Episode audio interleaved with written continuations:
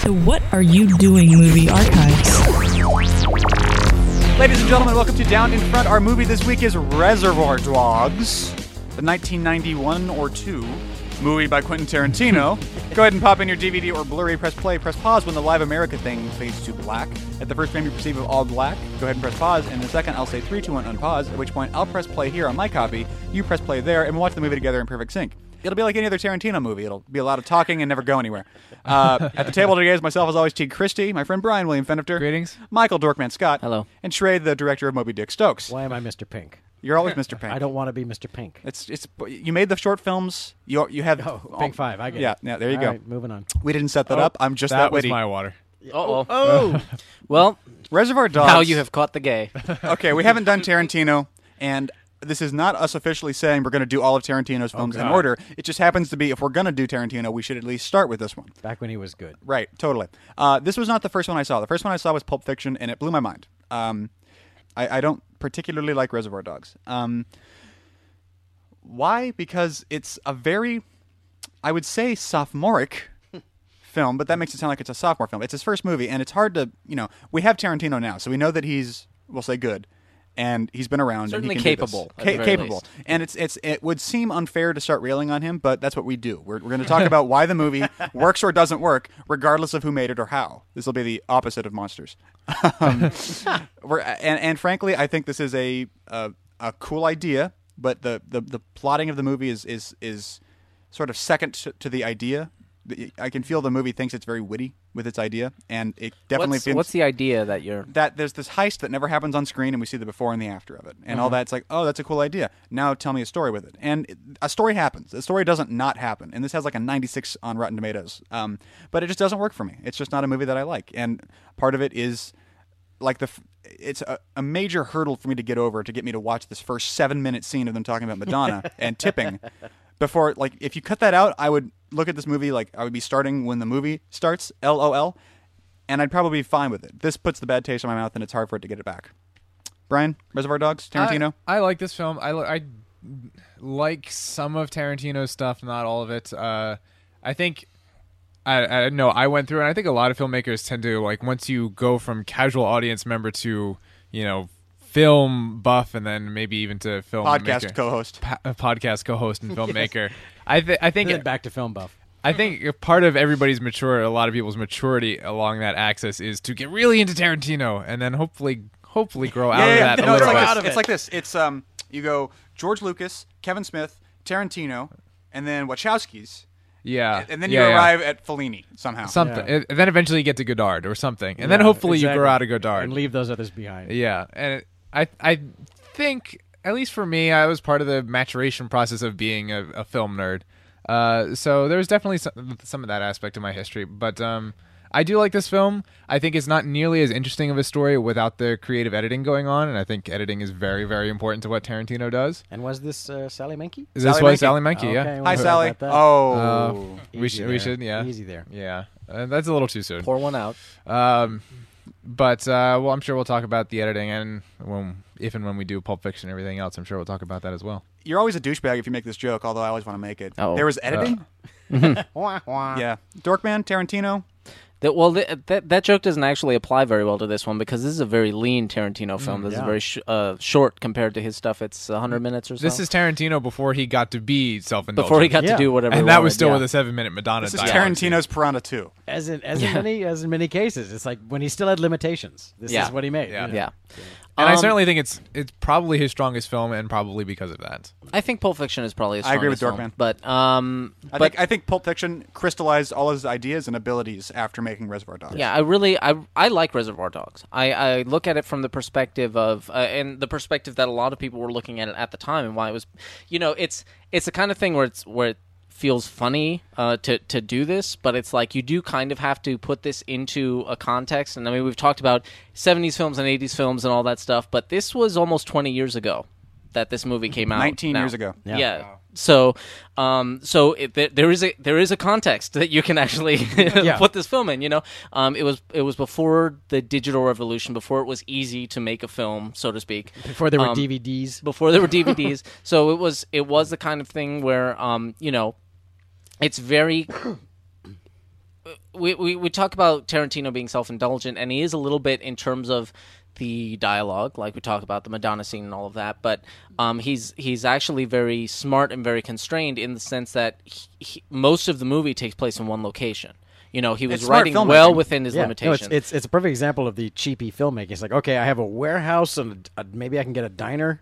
I Yeah. want to do a movie about a bank robbery, but I'm never going to get a bank. Yeah. So, So- let's, let's not show the part where we robbed the bank. we won't show the we, we won't show the bank robbery. All we'll ever know is what what everyone says happened, and they'll be contradictory. So we won't necessarily ever find out exactly what happened.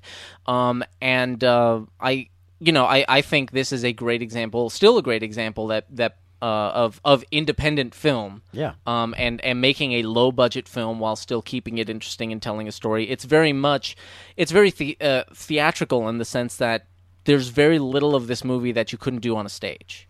You know, you could make this into into a theater or stage show, um, and it would work very very effectively. yeah, it I really think. would. It's exactly how you would do a stage show. Yeah. In fact, So, um, uh, you know, I, I f- I find it very entertaining in, in that sense, and and uh, you know, again, uh, in the context of when it was made, independent film hadn't really become. It, it was We, we got Reservoir Dogs and Clerks within a right couple of years right of each around the other. right Yeah, around the same yeah. time. Yeah, this is when people were like, "Oh, this, it's its own thing." I get it. I haven't. you There's know? another thing I want to talk about about that, and it has to do with dialogue. But we'll, we'll sure. we'll get into the movie sure. first. So um um you know I think it's great. You it, it maybe Are you I haven't handicapping seen it? it? I haven't seen it for a long. I, I don't know. I haven't seen it for a long time, so it may not hold up for me. Um uh you know from from that perspective, but um I have seen it several times and I've enjoyed it both times. I do think Pulp Fiction is a better film, but as his you know his first effort with with very limited scale and scope, I think it's uh, very very effective. Trey, Reservoir Dogs. uh, I came I came to this one backwards. I think I, I Well, that's a Tarantino thing. yeah for you. exactly. See, I, I started in the middle with Tarantino's career, and then I worked my way back to the beginning, and now I understand The ending, yeah. how- you know, Then why- you understand Death Proof. Now I understand God, why I wish I could start with Jackie Brown and end with Reservoir Dogs. Oh, that'd be so Yes. much better. and now I finally understand why all those people died. I, I, I actually, re- I actually happened to watch Reservoir Dogs fairly recently, and uh, I might have been the only time I'd watched it all the way through. I'm not sure I'd watched it all the way through before then. It's another one of those movies that I was aware of and felt I knew probably as much as I needed to know about it without ever having to actually watch it. Like Boondock Saints. Exactly. Exactly. I, I, Boondock Saints is a title and a legend. never seen it. I don't know. You could show me any frame from Boondock Saints, and I would I'd go, "That's Boondock Saints." Boondock Saints was worth it for overnight. Yeah. Exactly. Yeah. Now overnight. Now that is required viewing. Exactly. I know nothing about Boondock Saints, just as I knew nothing about Reservoir Dogs. I still don't know where's the reservoir and where are the dogs. I don't get it. I, it, it- somebody owes me an explanation. But uh, but the I kind of get it maybe, but no. But the No, it's it's got nothing to do with the Uh, film. yeah, exactly. It's uh, you can see it. It's been it's been uh, American Pie. referred to a couple of, of times in like trivia and stuff. He uh, Tarantino used to be a you know a, a video store clerk. sure, famously, And yeah. uh, he um, he recommended he was trying to recommend peop people you know movies that were let you know they were going to go get Look Who's Talking and he was trying to get them to watch No. foreign films or whatever right, and uh, he recommended I'm not good at French pronunciation but I think it's pronounced Au revoir les oh, enfants Los, Los Enfants, Los Yeah, Enfants, or something like and that. and someone and the guy he recommended it to went, I don't want to see no Reservoir Dogs, and he was like, I don't know what the fuck just happened, but that's the greatest phrase ever, and so he just used that as the title. For this Okay, movie. yeah, because yeah, the, the French word for dog is like similar to enfants. I mean, that's funny. Okay, It- that's where that's where it's just like R two D two. Having seen the real, movie. real two dialogue too.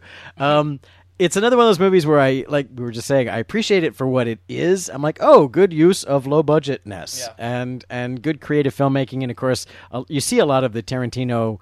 You know, boy, I've been sitting behind this counter of this video store for a long time thinking about cool things I'd do in a movie someday. Uh, going No on, shit. You know, of uh, you know, I'm going to do a scene where the guys like the scene I think of is Tim Roth in the bathroom Yeah. acting acting out and simultaneously reenacting the uh, the conversation and so on. And um, you know, it's very clever. It's very creative. It it in the end, you kind of go, okay. Um, so it's one of those things that's notable because it was so groundbreaking in its form and its style, and and uh, you know became, of course, a big critical darling and a big uh, you know it really launched Tarantino because it became a big festival darling. You know, it was like at Cannes, it became a huge thing and s- launched him, and suddenly he was this hot thing. Um, you know, it's like you look at it now and you kind of go, you have to put it in context. Like Yeah. you said, it's almost 20 years old and it's so strikingly non-linear and that was also shocking. E- Everyone, uh, you know, it's a it's the kind of thing where and and Pulp Fiction had this effect even more so, I think. But but it's it's the kind of movie where it, it's almost like Star Wars in its own little niche because it's like, well, Yeah. everyone makes movies like that now, Yeah. but Yeah. no one had before until And he, suddenly he there it started is. So making- you forget the sheen that it had Yeah. just Yeah. in the sheer because it was so difference. shocking and Yeah. groundbreaking and Yeah. awesome. And uh, just by having the middle be the beginning. yeah, exactly. So I, you know, I'm, I'm kind of with the the crowd that as far as a movie, I'm going, I'm going to sit down and watch a movie and enjoy myself. Pulp Fiction or Kill Bill would go higher on the list than Reservoir Dogs. Um, but there's there's things about it that I think are fine, you know, that I really enjoy or I, I can appreciate sort of in a scholarly fashion. Like, well, that's cool. I see what he did there. As we were talking about Death Proof, and you know, Death Uh-huh. Proof is like I see what Quentin was going for in Death Proof. I just didn't enjoy it. You Oh, know, I just wish he hadn't. I just wish he hadn't. It was it was he didn't need to do that. He wanted to make a typically boring exploitation film with a cool ending, and he did. Yes, and that's Good job. yeah. which worked. You in- realize you just made a boring movie, right? which worked in the seventies, but uh, in the in the in this now in this day and age, we're not in on the joke anymore. Yeah. So okay, not quite as enchanted. he made a reference that no one got. Anyway, you're at the point where the first yellow title has faded to black. I think it was Live America or something. Yeah. As I am here, three. Well, it's a, three, two, one. On pause. Let's start with my whole thing about why this scene makes me mad. Um, for a long time, and I guess this Do might we not have. have subtitles? uh, it, there's no subtitles. How in the can we- disc. There How could are we there are possibly- Spanish Spanish subtitles. subtitles. we considered those. How could we possibly enjoy this movie without subtitles? I don't know how in the uh, timeline of movies that have a different um, cadence, a different way of dialogue, because you know now we see a lot of movies that people just sit around and talk about nothing.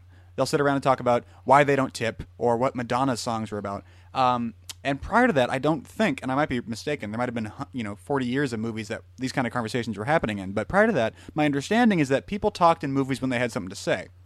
Uh, and and there was a reason. It's not like the screenwriters of the day couldn't write scenes about absolutely nothing that really didn't do much except for expose you to the character, if not develop them. The reason they didn't write those scenes was because you shouldn't write those scenes. not necessary to the functioning It's a of the movie. ridiculous. It's it's Yeah. and, and in the early '90s, this and I think even Kevin Smith has said Reservoir Dogs inspired him heavily when he was shooting Clerks, if not writing it. I know he read it or wrote it previous to that. Um, these movies that came out that I think this is why they have this weird phase in your maturation of film uh, appreciation is that when you're, we'll say between 16, 15, and 20, 21, these movies are quotable and cool and hip, and you just love them and they're so fun. Uh, and then you realize that they're they don't. They, they, there's a, a lot of work for very little reward in terms of what you're doing as a wa- as a viewer. well, I think, I think Tarantino's genius in Seven minute scene of Madonna. I don't know. It's I- not just Madonna. It's the tipping as well. And also the that's- tipping. those those two I- things go hand in hand. as far I as I'm think the concerned. function of what Tarantino consciously or unconsciously is trying to do here is this is basically his save the cat moment for this entire group Yes. of people. Yeah. Well, which, which is his argument for Pulp Fiction specifically. Yes, Yes. specifically. Yeah. But it's, it's the same idea of like, oh, these guys talk l- just like you and I Mm-hmm. do, and they have the sa- ca- same kind of funny conversation that you and I do. I care about them Yeah. because now I relate. But it's self indulgent I- in the fact that it's seven minutes Eh, long. I think it's. I think well, maybe. I, I, I would. I would disagree in this eh, of with the the comment that it's it doesn't serve a function or go anywhere. Um, I think that's the problem with a lot of Tarantino imitators. Is they Yeah. see a scene like this or they see a, a Royale with cheese scene and they go, "Oh, I'm just going to talk about No, you I know, love whatever- Royale- whatever I, I love want. the, No, but in the Royale with cheese scene, something very important is happening in the story. You don't think that's the same thing They're here? driving? They're driving Oh, somewhere. I'm, I'm thinking of when he's eating the burger and shooting up a guy. No, that's different. No, Well, that that's was- not the scene we're talking about. No, Royale with cheese is, is similar. Yeah. and, and The- it doesn't the Ro- bother me as much. I think it's it's literally the length of the scene at the beginning of the fucking movie. But but I, I think I think it's also um, uh, one one thing that's interesting to me about about this scene is the. Um, there, there is a subversion that goes on in the sense that you spend so much time with these characters, and it's not that long. It's you know, it's under ten minutes, a little over five. um, yeah, you, it's- you spend you spend all this time with these characters, so you feel like you're setting them up. You're like, all right, I'm ready to see this movie. They're a team. They're they're you know pals and whatever. And then the rest of the movie goes on. Something's gone horribly fucked up. Half of them are dead. Yeah. You don't spend any time with them, and you find as out they, a gr- they never come together as a they, group. they never ever come again. Mm. together Yeah. as a group and they didn't even know each other at the time you thought you think they're buddies or whatever Yeah. but it's like they're just strangers who happen to to you know go to go to a little uh, diner before the heist so i which I, is just because the the boss coordinating thing says which i don't even understand that idea in the universe of you, you specifically i'm setting this up so you guys don't know each other but i'll have breakfast beforehand Right. right now, the um the opposite of this movie in the same genre uh, would be the studio production movie that shows the heist. uh, that is The Usual Suspects, where it's a bunch of criminals that don't know each other coming together for a job that was orchestrated by someone that they, they they're still sort of fuzzy on. Um, and I really like The Usual Suspects. It also doesn't deal in this sort of dialogue, which uh, I- I don't. I, I, Tarantino is a very he's a conversationalist as a dialogue writer, and that's great, and that works really well, and that's why people really latched onto this and Kevin Smith movies. It's like these people that are on the screen are talking like I talk, as opposed to like even in the '30s, people had nonchalant conversations. They didn't all talk like this, and it's these really specific phrasing. You know, they they were people, but the movies were like these people are talking in a really specific and cool and kind of you know it's kind of a cool way, like a almost like I don't know, make a, a book or something would. And when these movies come out, people are like, oh my God, oh cool, finally a movie that gets me. Especially this bit. I know a lot of people who are like, "Uh, I know, right? Fucking tipping. Yeah. Are you serious? Yeah. You know. So I want to He's talk saying about what we're is- all thinking. which is kind of it, it's also very clever in the sense that it's that's basically uh Buscemi's save the cat and kill the cat Yeah. moment at the Yeah. same time. It's like he doesn't tip. What, what an asshole! But at the same time, a, a- a whole bunch of other people in the audience go, "Yeah, fucking right, right on, man." yeah Anyway. why do we do that? And the chat room, Inside Outcast, points out uh, that Tarantino has a great ear for dialogue, and I want to talk with you guys about that because our, when we say great ear for dialogue, if we if we're thinking of dialogue as a concept that can be attained if you do it right, are we talking about um, a- as as realistic a conversation as possible, or or are we talking about some sort of a weird departure from that, like the off white, which is a really good conversation that you wish you could have? The second part. Yeah, I The think it's- second it's one. a little So I don't. both. I wouldn't. I wouldn't put Kevin Smith or Tarantino in the great ear for dialogue. No, 'cause, camp, I mean- because they, they they write a conversation as if it would really happen. They without have the really- conversation, then they just transcribe and, it. and Yeah. both of them are way guilty of this, and they don't cut it down to the parts that are important. They have the whole Yeah. conversation. Sure, which is which is you know you can you can give the argument that that's a great ear for dialogue in terms of you, it's it's a natural great ear for conversation. conversation. It's a yeah, it's a I, I would I would say that's dialogue- probably a better way to put it. It's Yeah. good I- ear for conversation Here's the- because I think I'd Well, rather. one- I think though, in general, I'd rather have this kind of dialogue than a lot of what passes for movie dialogue. Sure. Where where people Where it's just all on the very nose stilted and- and, not very realistic at Yeah. all. Because you know when you listen to actual speech when people converse you know people don't finish sentences they they don't speak in you know their their, not gram- their grammatically grammar correct. is screwed up Yeah. you know and but you you get it from context right the, be- the Um, best ear and for you- dialogue in that sense is Mamet. I think. Yeah, yeah, I think 'Cause so, He's too. always get- they're always trailing off and just you read his And one of stuff my- and it's like they never finish a sentence. And one of my favorite, one of the great, to me, one of the great weird unsolved mysteries of movie of movie dialogue is the line is Bonnie Bedelia's line from Die Hard, and I think I've mentioned this before. But Bonnie, she says, he says, I don't think you have any concept of what our marriage should be, and her line is, this is what she says, I know exactly what your concept of our marriage should be. Which doesn't make any sense when you diagram that sentence. that's a stack of But it's- dangling modifiers. But it's a great scene because she's pissed, and you get that she's pissed. Totally. And, and you get what she's saying, even though what she's saying is not what she's saying.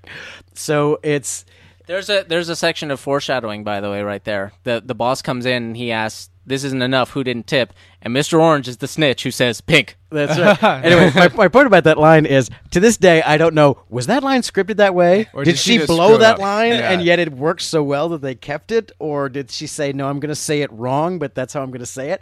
It's I want to I need to know the answer Here, to that here we question. go. In the chat room, they put up they put up a, a wonderful uh, opposition, an opposing figure for Tarantino style dialogue, uh, Sorkin or Whedon. Yeah. Those guys. People that's what I'm, that- that's what yeah. I'm talking about when I say No one those talks are the like that. conversations Yeah. you wish you could have. They're Yeah. No human beautiful being- and smart and lyrical conversations. No human and that's being the, talks that's, like that that's at the all. problem with Studio 60 is like you could sort of buy people like the smartest people on the planet talking like that when they work in the White House Yeah. and they're Democrats, But not the backstage of Saturday Night Live. Yeah, No. exactly. I, Here's the I thing. still love Studio 60. here's the, I, here's I the- love it too. It's a, it's, it's a, it's not. It doesn't happen in our world, but it's a, it's a Right. world I'd like to visit. Here's the thing about dialogue that I think is the tricky part. It's like I, c- I consider dialogue to be basically the same as poetry. Yep. In the sense, for a long time, for years, and when I studied, when we had to learn about poetry in high school, nobody could ever really tell me what distinguished good poetry from bad poetry, and I had no idea. And I was like, how do you, does anybody fucking do this?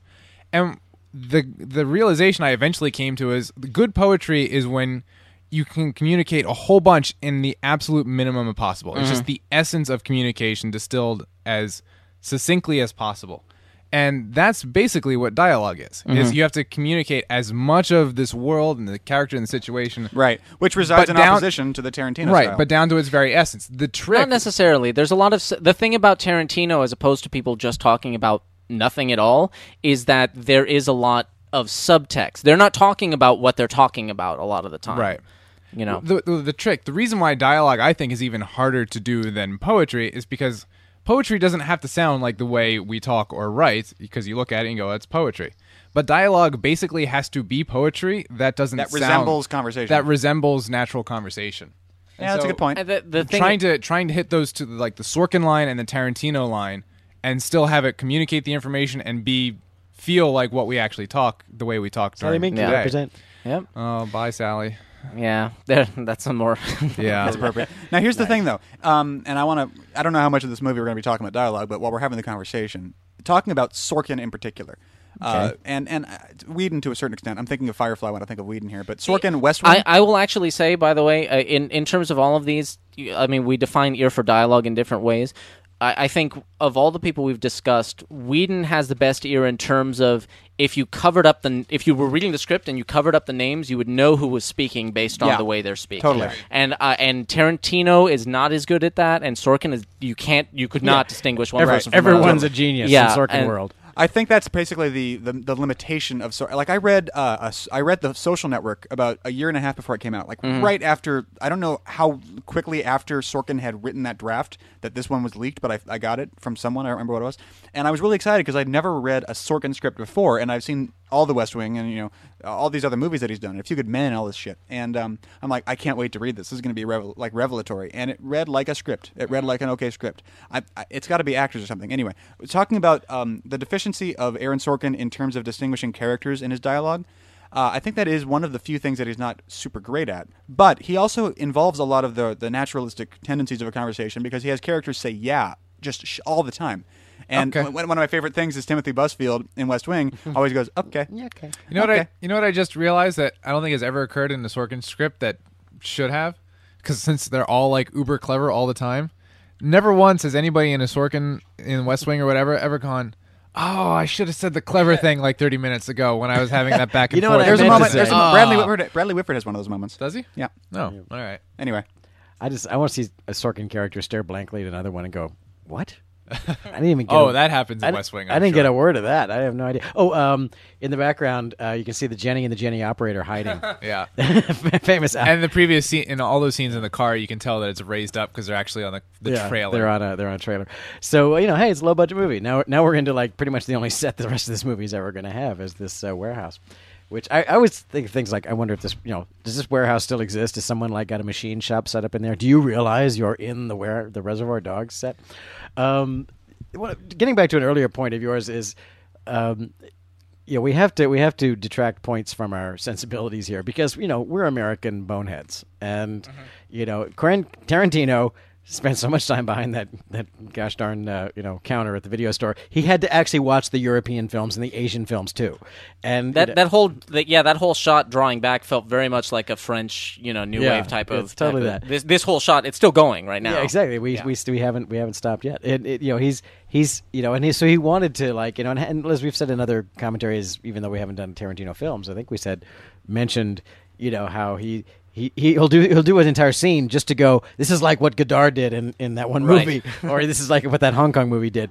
Um, you know, so it's sort of like some people accuse him of just stringing together homages to movies that most of us haven't seen and don't realize that he's ripping somebody He's off a cinematic mixtape, as, as Ah. exactly Eddie has said. cinematic mixtape that's the phrase um, and you know man, that's fine Yeah, i I, I, I don't uh, think that's necessarily a bad thing but in terms of talking about oh you don't open a, sce- a movie with seven minutes of dialogue that doesn't really relate to the rest of the movie N- not in america you don't not in hollywood you don't but other you know other countries have different rules of filmmaking and different levels of like what a film is and what dis- defines a film experience and i Yeah, I- honestly, b- considering his influences, we should we should often give him more credit Yeah. for being as coherent it makes as he kind is. of makes a quite kind of, kind of honestly. sense. You know, and I, I, you know, the problem is you can't you can't fully escape. It's, it's not like I could sit down and, and totally appreciate a Bollywood film, but at least I try and not go. This is stupid because I'm trying to understand that you know when I watch another culture's art.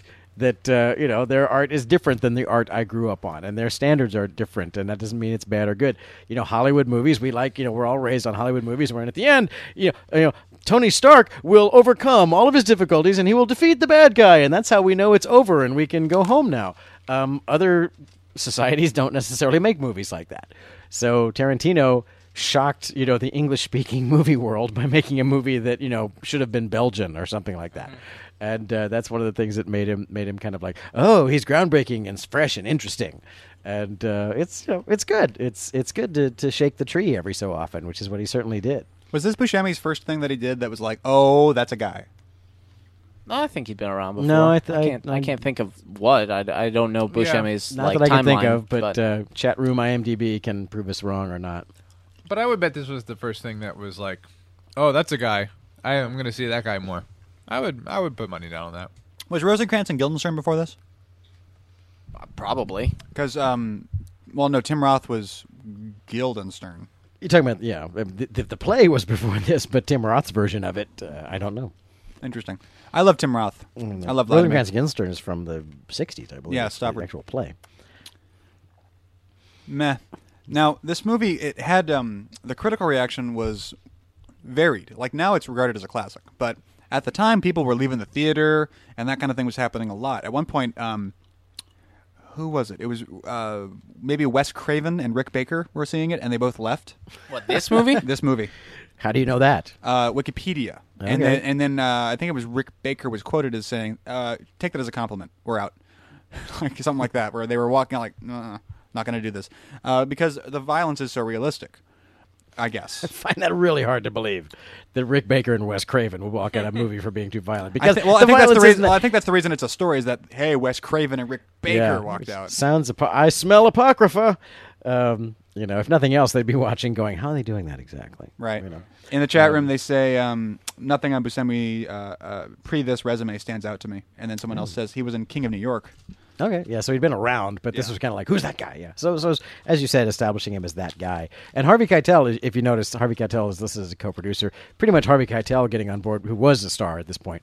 Um, getting him him getting on board is what got this movie made with whatever ridiculously low budget it had, like you know half a million dollars or whatever it- they spent on it.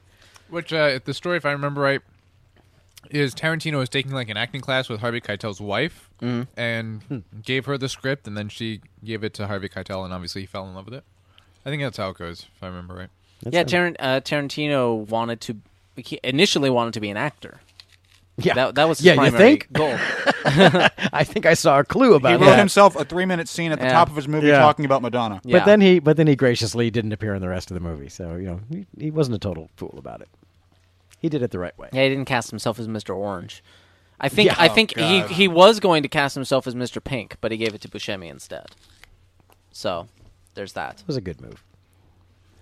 Maybe that maybe they had to do that to get their funding. Maybe It's like, okay, first time Yeah. director fine, but you're not going to play like a major role too.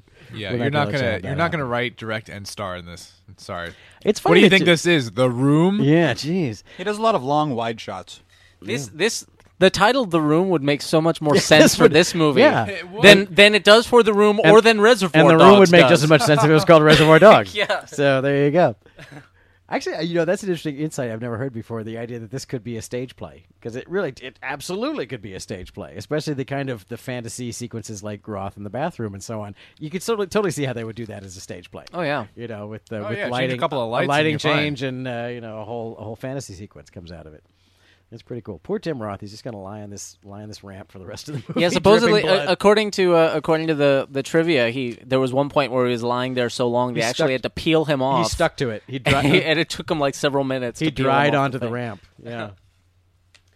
so yeah, that, that's low budget movie making at its finest. It totally is. But you know this this kind of filmmaking and stuff you didn't really see before, where it's like we're not in the room; it's just going to be Yeah, we're gonna You know? be down the hall, and we're not gonna cover it normally. And there's a there's a there's a symbolic thing here. You, we've got we've got a white and pink shirt right next to each other, and orange on the floor, way in the background, what is an that? orange rag on the What does floor. that symbolize? Well, that's Mr. White talking to That Mr. Pink, symbolizes and that Mr. Tarantino's Orange a is on the jerk. ground in the other room. Yeah, and we'll, and we'll see differently uh, different colored jugs later on that are Mr. Pink, Mr. White, and Mr. Whatever.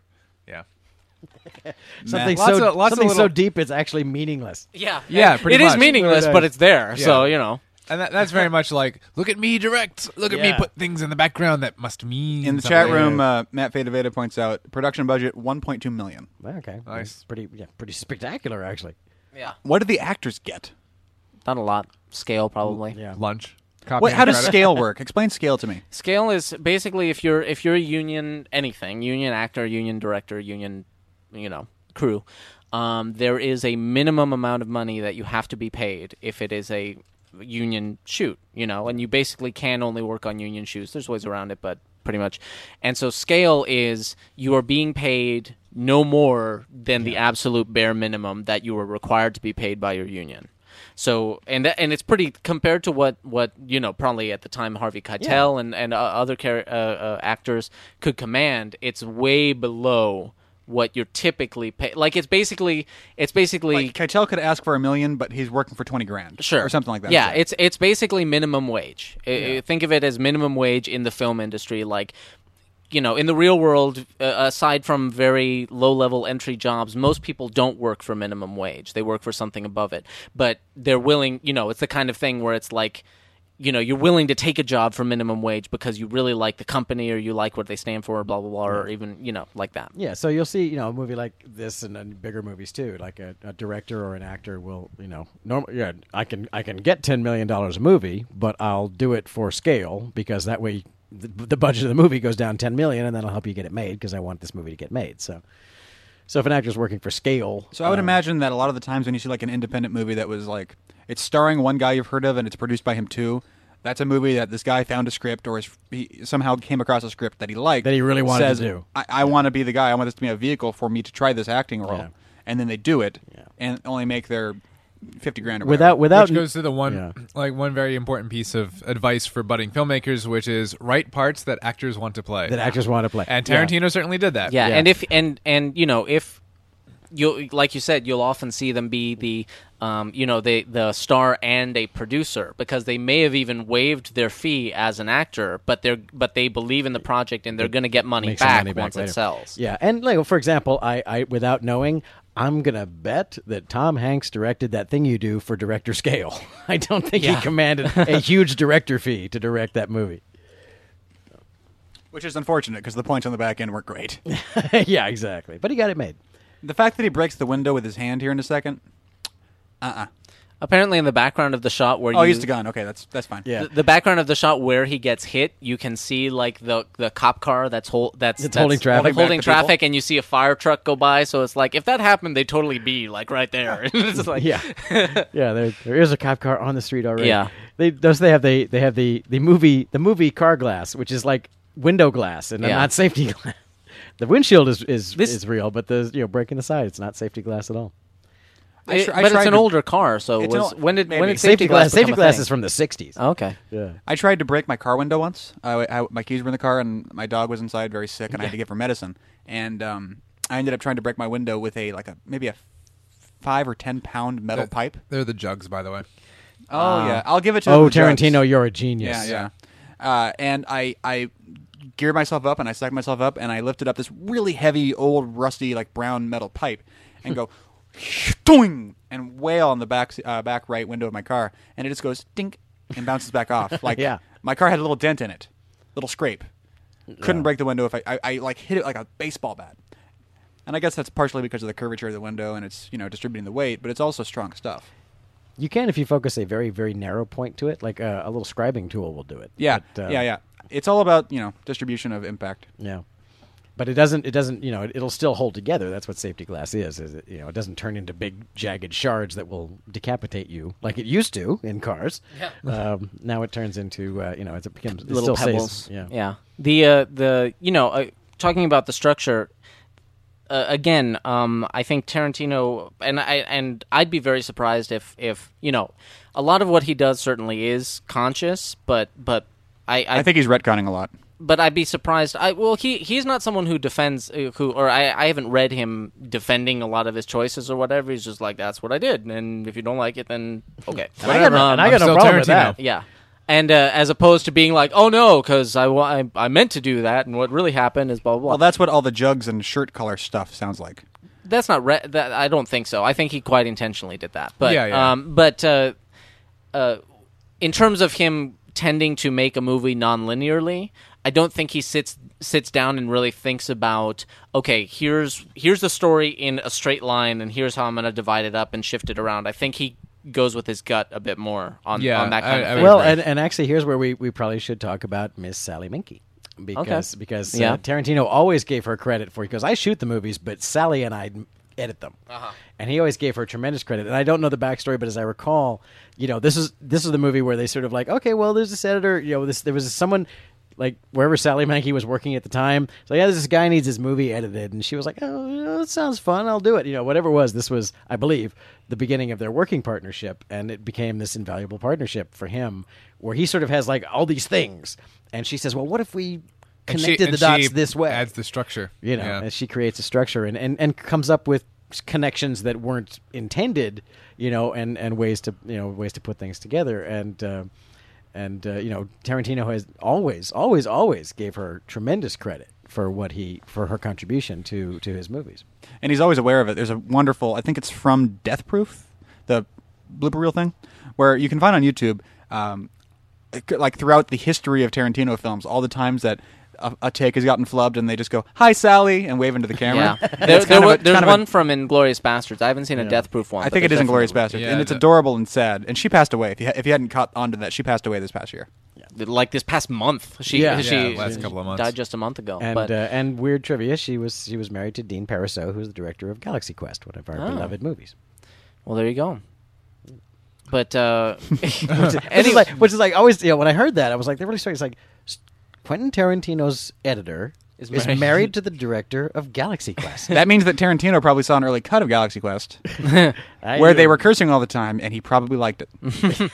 yeah, probably. But um, uh, what I was Yeah, what, stop. what what I meant to sa- say um, before we got off on that very very good and, and interesting tangent Yes. um, is uh, the way he's the way it wound up being structured. I shouldn't even say he because you're probably right. Sally probably had a, a great deal to do with it.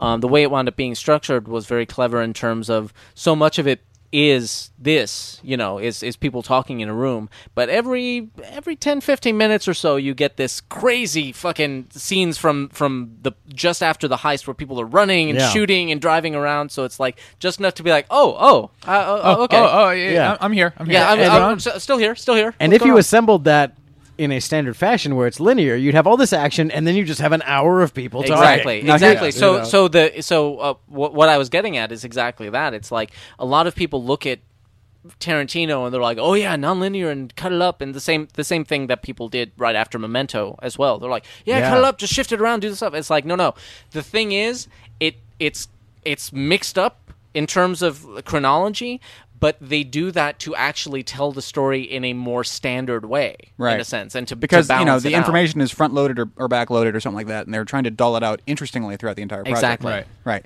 And that Now- go, and that goes back to what we talked about elsewhere, where filmmaking well, in Chinatown, where it's about the process of revealing that information over time. yeah, And- building a machine to tell you the information. Yeah. And um, something that was interesting, I had this thought, uh, and I want to stress test it on you guys. I think Tarantino's body of work. Imagine he took all of his movies, put them together in one giant Uber movie. I think it's fifty percent dialogue, fifty percent action, and usually really graphic action.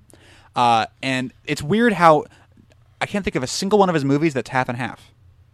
Like Death Proof is almost all talking, and then thirty minutes of r- fucking badass thing. And Kill Bill is almost all fighting, and there's some dialogue there too. And then you know this one is I'd, I'd say Kill Bill is probably the the mo- but, but Volume One is probably the the most Action heavy. uh, it- most action heavy. But that balances. I think that balances out With to about Volume fifty Two. percent. Um, to it, within the the movie, Oh, and oh, and, uh, okay. and Volume Two is uh, hardly has any action in it at all. Yeah. Inglourious so, so you're- You're, Basterds probably is- right. It w- within the two of them, they probably balance Yeah. them, each other out. in the chat room, uh, Inside Outcast says "Inglorious Bastards," and I'm like, oh, there was really, There's- there was no action. What in Inglourious action Basterds. in No. Inglorious Bastards? The theater burned down. Yeah, Okay. Every Hey, 45 spoiler. minutes, Brad Pitt would do something. yeah. Someone got hit with a bat, and that's about I haven't it. seen that movie. Otherwise, they were eating pastries in French. I mean, Kill Bill. Kill Bill is an example little of French of, cafes. You know, well, we just have like ten movies here, and how do we, you know, how are we going to structure any of this? You Yeah. know, Kill Bill could have been assembled ten million different ways. you Kill know? Bill could be a miniseries. I really Yeah. like Kill Bills. I really enjoy them a lot too. I just you know I, those are ones that I just kind of strap in and go for the ride and go. Okay, this is great stuff, and I enjoy it. And uh, you know, but yeah, looking at the the nonlinear jumping back and forth crazy way that it tells a story. I mean, I can only imagine how many different variations they went through in the editing room for that for that you know couple of movies. You know, Oh, ev- yeah. even even to the point of going, you know, this is really two movies because of course it wasn't going to be two movies Right, to right. begin with. We're, we're past the scene now, but I would I would venture to say that the way to distinguish a real actor from your standard run of the mill actor is if if they pick their nose in the in the in a take in the movie. Which one is which? Just to be clear. Well, I would say a real actor is one who's willing to go because it's a completely unglamorous but very real thing to do. So it, that would require an actor to go. This is this works, and I don't mind millions of people seeing me pick my nose, so I'm gonna fucking do it. Nah. Um, Now my nose itches. sorry. Look what you did. What if you do it Well, on a I podcast? just- like I just I'm doing saw- right Am I now? a real actor now? Yeah. I just saw Harvey. Hey, I'm going to go for an Oscar. Ah! I just saw Harvey Keitel do it, and I flashed to uh, Apollo 13 where Gene Kranz does, it, and I'm like, I respect the fuck out of both those guys. Thread. It must be the nose picking. Yeah, that's what it is. That's how you. That's how you act. I'm gonna pick my nose next time I'm I'm on screen. That's my. Oscar Well, it's like winning in moment. Uh-huh. Chinatown, like Jack Nicholson was, you know, pretty, gr- you know, covering up his face and being ugly like that. Yeah. You know, Charlize Theron As- as in, a- in Monster. In Monster, outdid yeah, well, herself yeah, well, right that's the how you hell go up. for an Oscar. If you if you're a, pr- if you're a pretty girl, be ugly, you'll get an Oscar. So that's that's there's some I think there's some some uh, ulterior There, motives. to there that. is definitely a correlation you know, between and the if, two. and if you're, you know if you're if you're an actor, then you know limp and tremble and, and talk with a lisp, and you know and you Oscar boom Go full Yeah. retard. go full retard.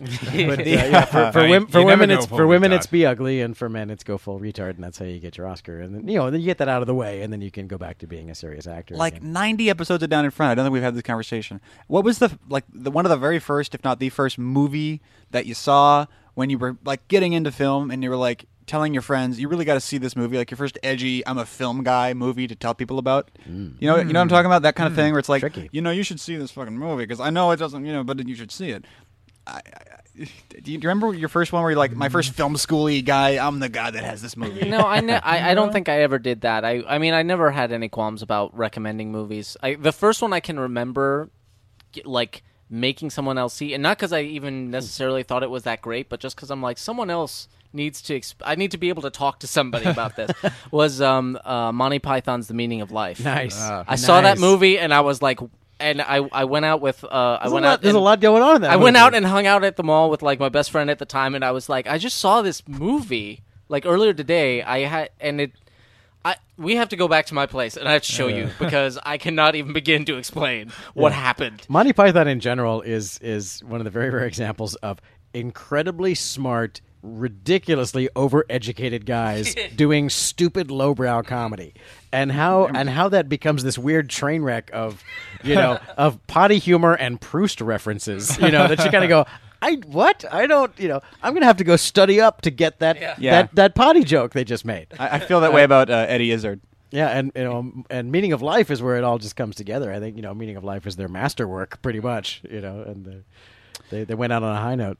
this movie and we have a, we, we're going to have a conversation about this now because we were talking about how there's subtext and what they're talking about isn't what they're talking about so on one hand i'm willing to buy that as a premise if you explain it to me but this movie Okay, feels right like now they're talking about what they're talking about. Yeah. Let's just- this movie fair. And they're talking about it really yeah, loud. yeah, yeah. this movie i feel lacks the subtlety of what would be a more uh, established and practiced director although ultimately tarantino didn't end up going that route and you know he had people yell at each other in all of his movies but it feels like there's Usually there's it's Sam there- Jackson though, so it works. Yeah. Yeah, yeah. Oh, that's great. Oh, it's so good.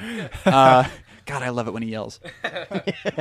Clearly, so do a lot oh of people. boy, I get like I get like a twenty five percenter whenever he yells. sounds like you have some issues there, T. Yeah, Samuel L. Jackson yelling at me. That's all I want. And Okay. um, this movie feels like it lacks subtlety. I feel like this is the movie that Look, dolly w- shot. was written. Yeah. yeah, he does a lot of cool camera stuff. Cool, but yeah, but there's. I mean, it's.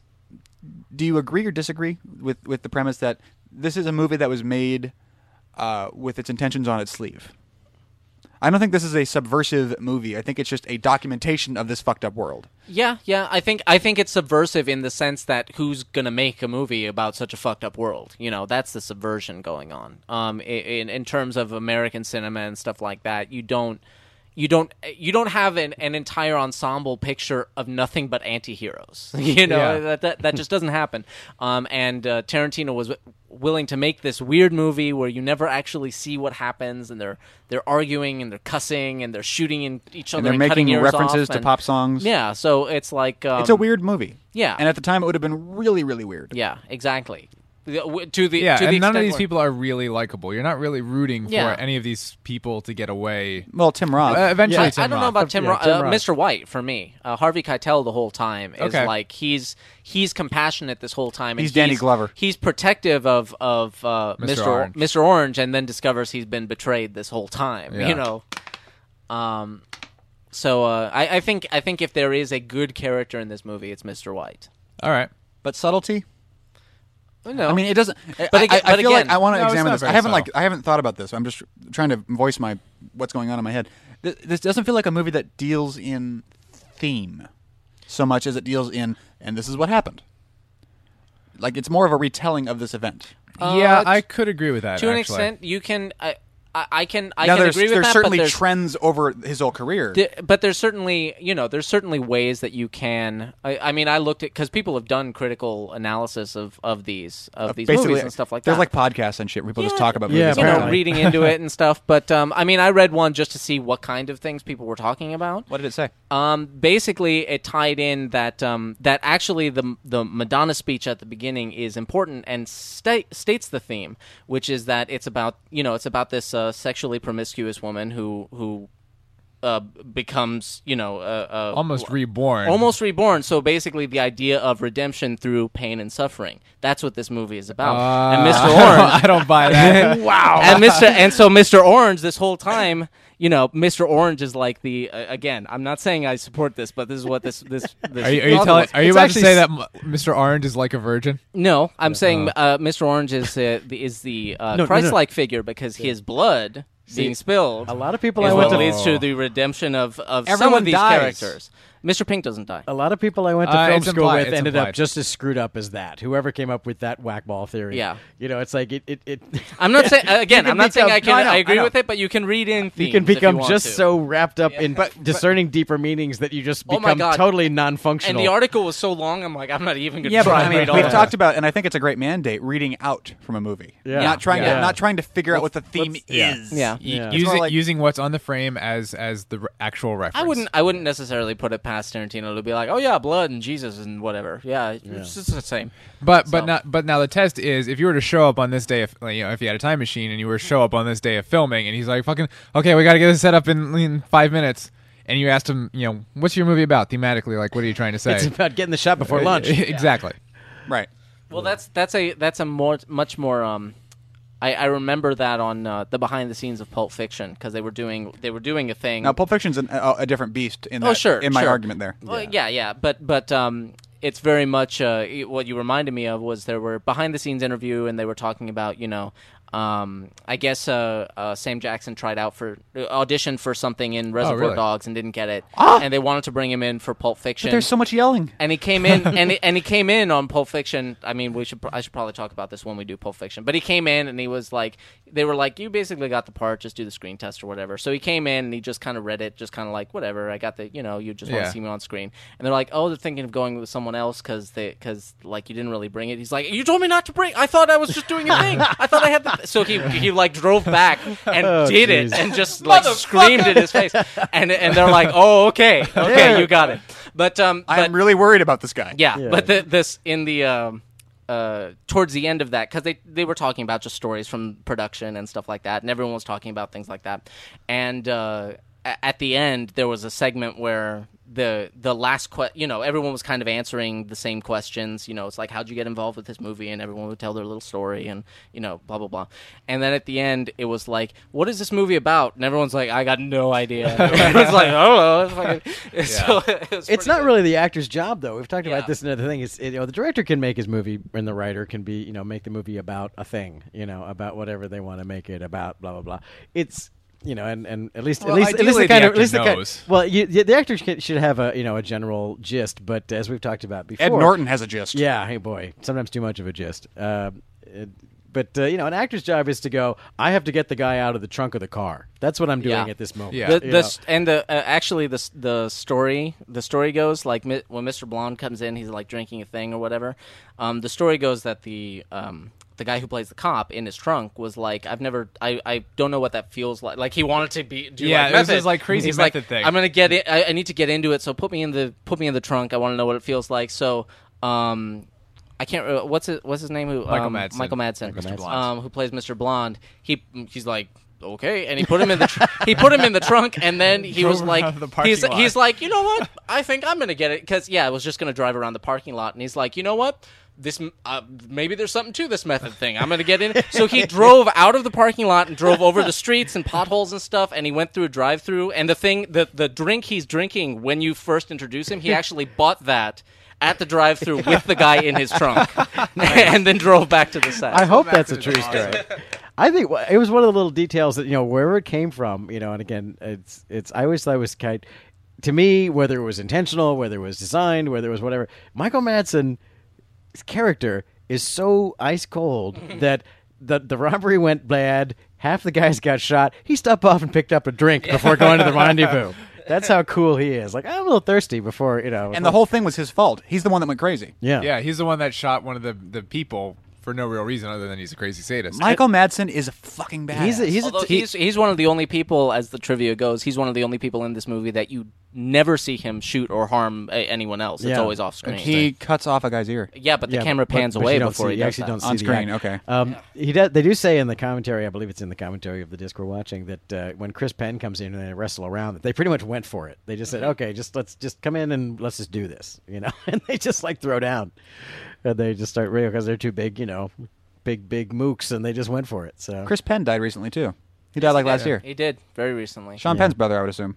yes, Yes. you can tell he's kind of the beefy Yeah. beefy version of Sean Penn. Blonde does not work him. Why is he blonde? Why would he ever be blonde? I hope he's not really blonde. I believe the Penns are blonde. Mm-hmm. Yeah. Isn't Sean Penn always had the No, Uh, do sandy you hair? mean Mr. Blonde? yeah. Why is his name Mr. Blonde? Yeah, it's weird. No, Oh, I don't know. Uh, The colors thing makes reference to Pelham One Two Three, if I'm not mistaken. Didn't that start happening in that movie? They, the original one. They do, yeah. They, uh, they, they, everyone has different. I don't know if color- it, I don't know if it's color a, codes, an yeah. homage or not, but I remember that being a thing. I like Michael- what the Michael fuck Madsen- is with your tusks? Put your tusks Yeah, away. isn't that the greatest? Isn't that the greatest art direction ever? I, I, I recall they you said will that, never need tusks in the that office. this office that they shot in, there- those were there. That they- I believe that's the story. That they- oh my god, we're totally keeping those. Those are fantastic. Almost like what the kind of- Flintstones. what kind of fruitcake has that in their office? you know?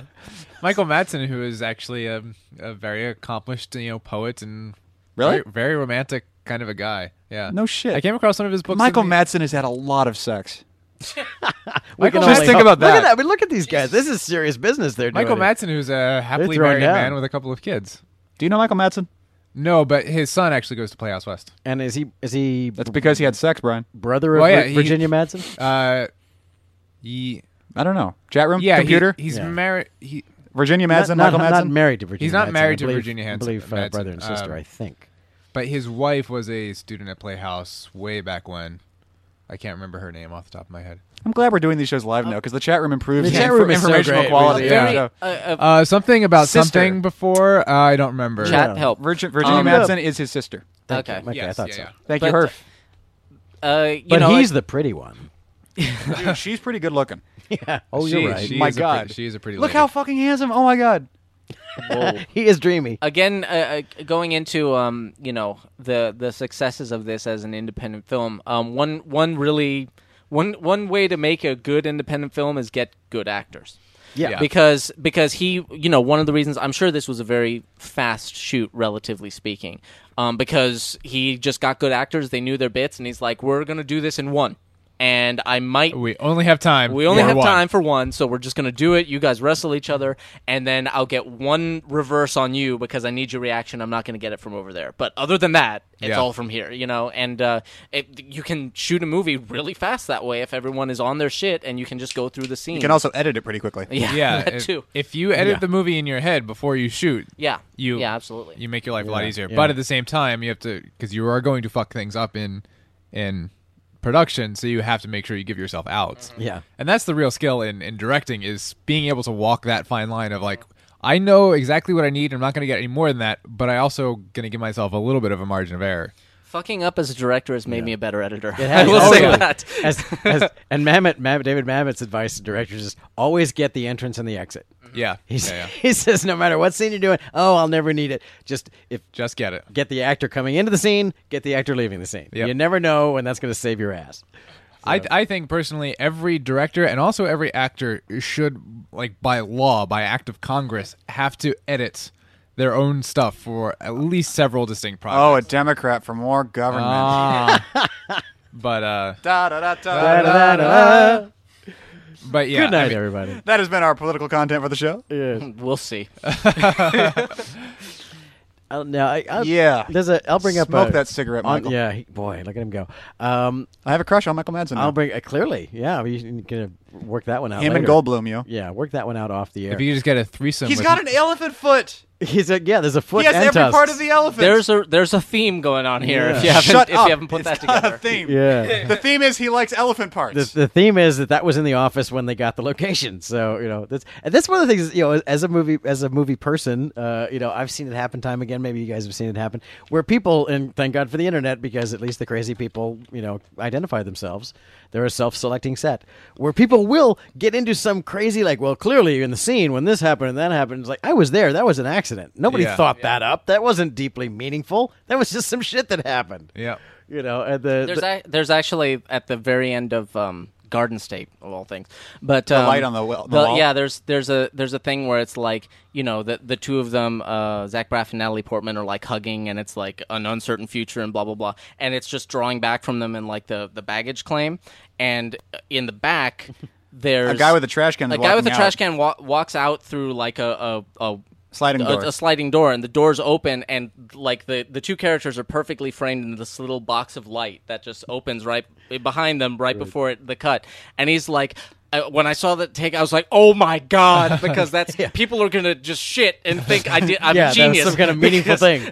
Although, admittedly, I think Zach Braff nailed Garden State in terms of his direction and his, and his visual style. It was- yeah, yeah. I think the writing was a little like, pretentious, uh, self-indulgent. Check. yeah, yeah. What what Nailed movie it. was it? I can't remember the movie, but there was it was a sh- it's a classic shot of a guy like looking out the window and it's raining and it's now it's a kind of a cliche shot, but you know it's raining and the light is reflecting, so the the rain is kind of reflected Oh, on his face and it looks like he's crying symbolically, and like that's you know taken as a great example of like this is symbolism put to visual visual Real terms. genius. no not real Should be Roadhouse. real genius. not real genius Roadhouse. Roadhouse.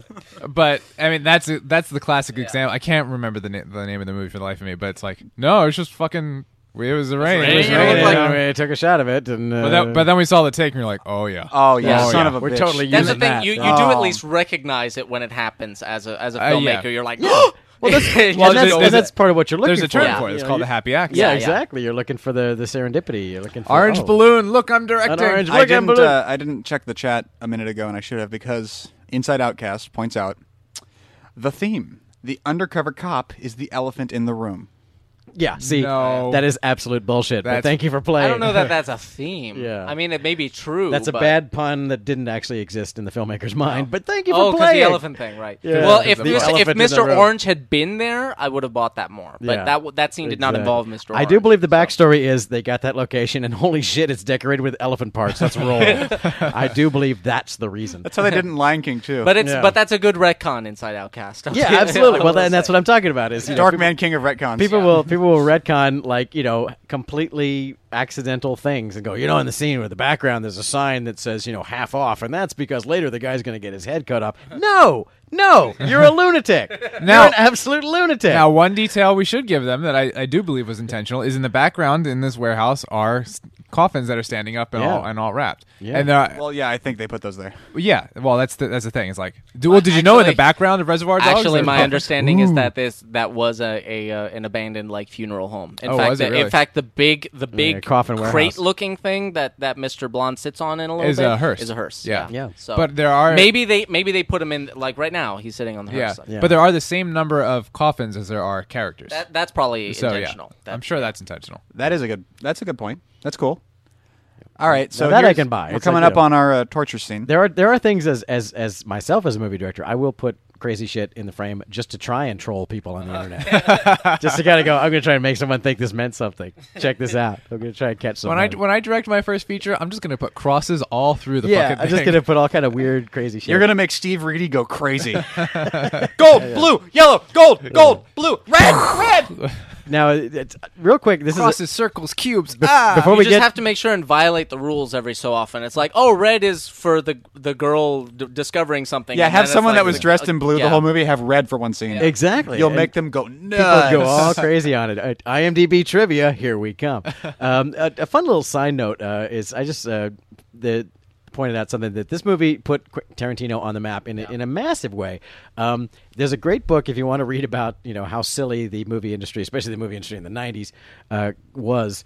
Um, it's a book by Jane Hampshire, who Brian knows is the uh, founder of Fire Dog Lake. Ah. Um, da, da, da, da, da, da, Da-da-da-da-da. Um, Jane Hampshire and her partner Don Murphy were two wannabe film producers who hadn't done a gosh darn thing, and this uh, script by an unknown director, unknown writer who had never done anything, kind of crossed their path, and they optioned it for you know four dollars or whatever. Um, and then it turned out to be this guy named Quentin Tarantino who made a movie called Reservoir Dogs and got all big, and they had one of his scripts that they had optioned. It was called Natural Born Killers. Um, so these two wannabe nobody producer guys suddenly, you know, guy and girl, suddenly had a script that they had the option for for one of the, the new hot guy in Hollywood.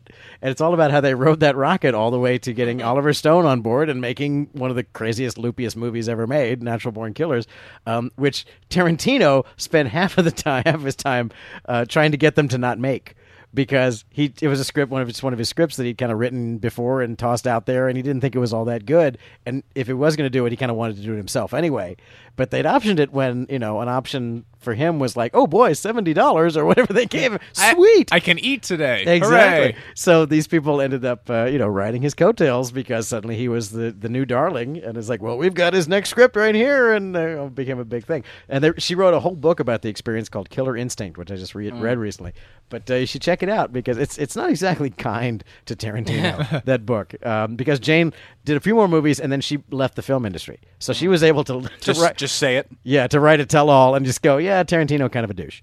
Um, Did she say like what kind of examples of douchiness? yeah, she talked about the, the ways that, you know, or at least, you know, presented her evidence of we're pretty sure that Car- Tarantino kept trying to sandbag the project, even though he was telling us to our face he wasn't trying to sandbag the project. Hmm. But seriously, you you can you can tell that Tarantino's a douche. yeah, and it's I not mean, it's- exactly it's a not a- surprise.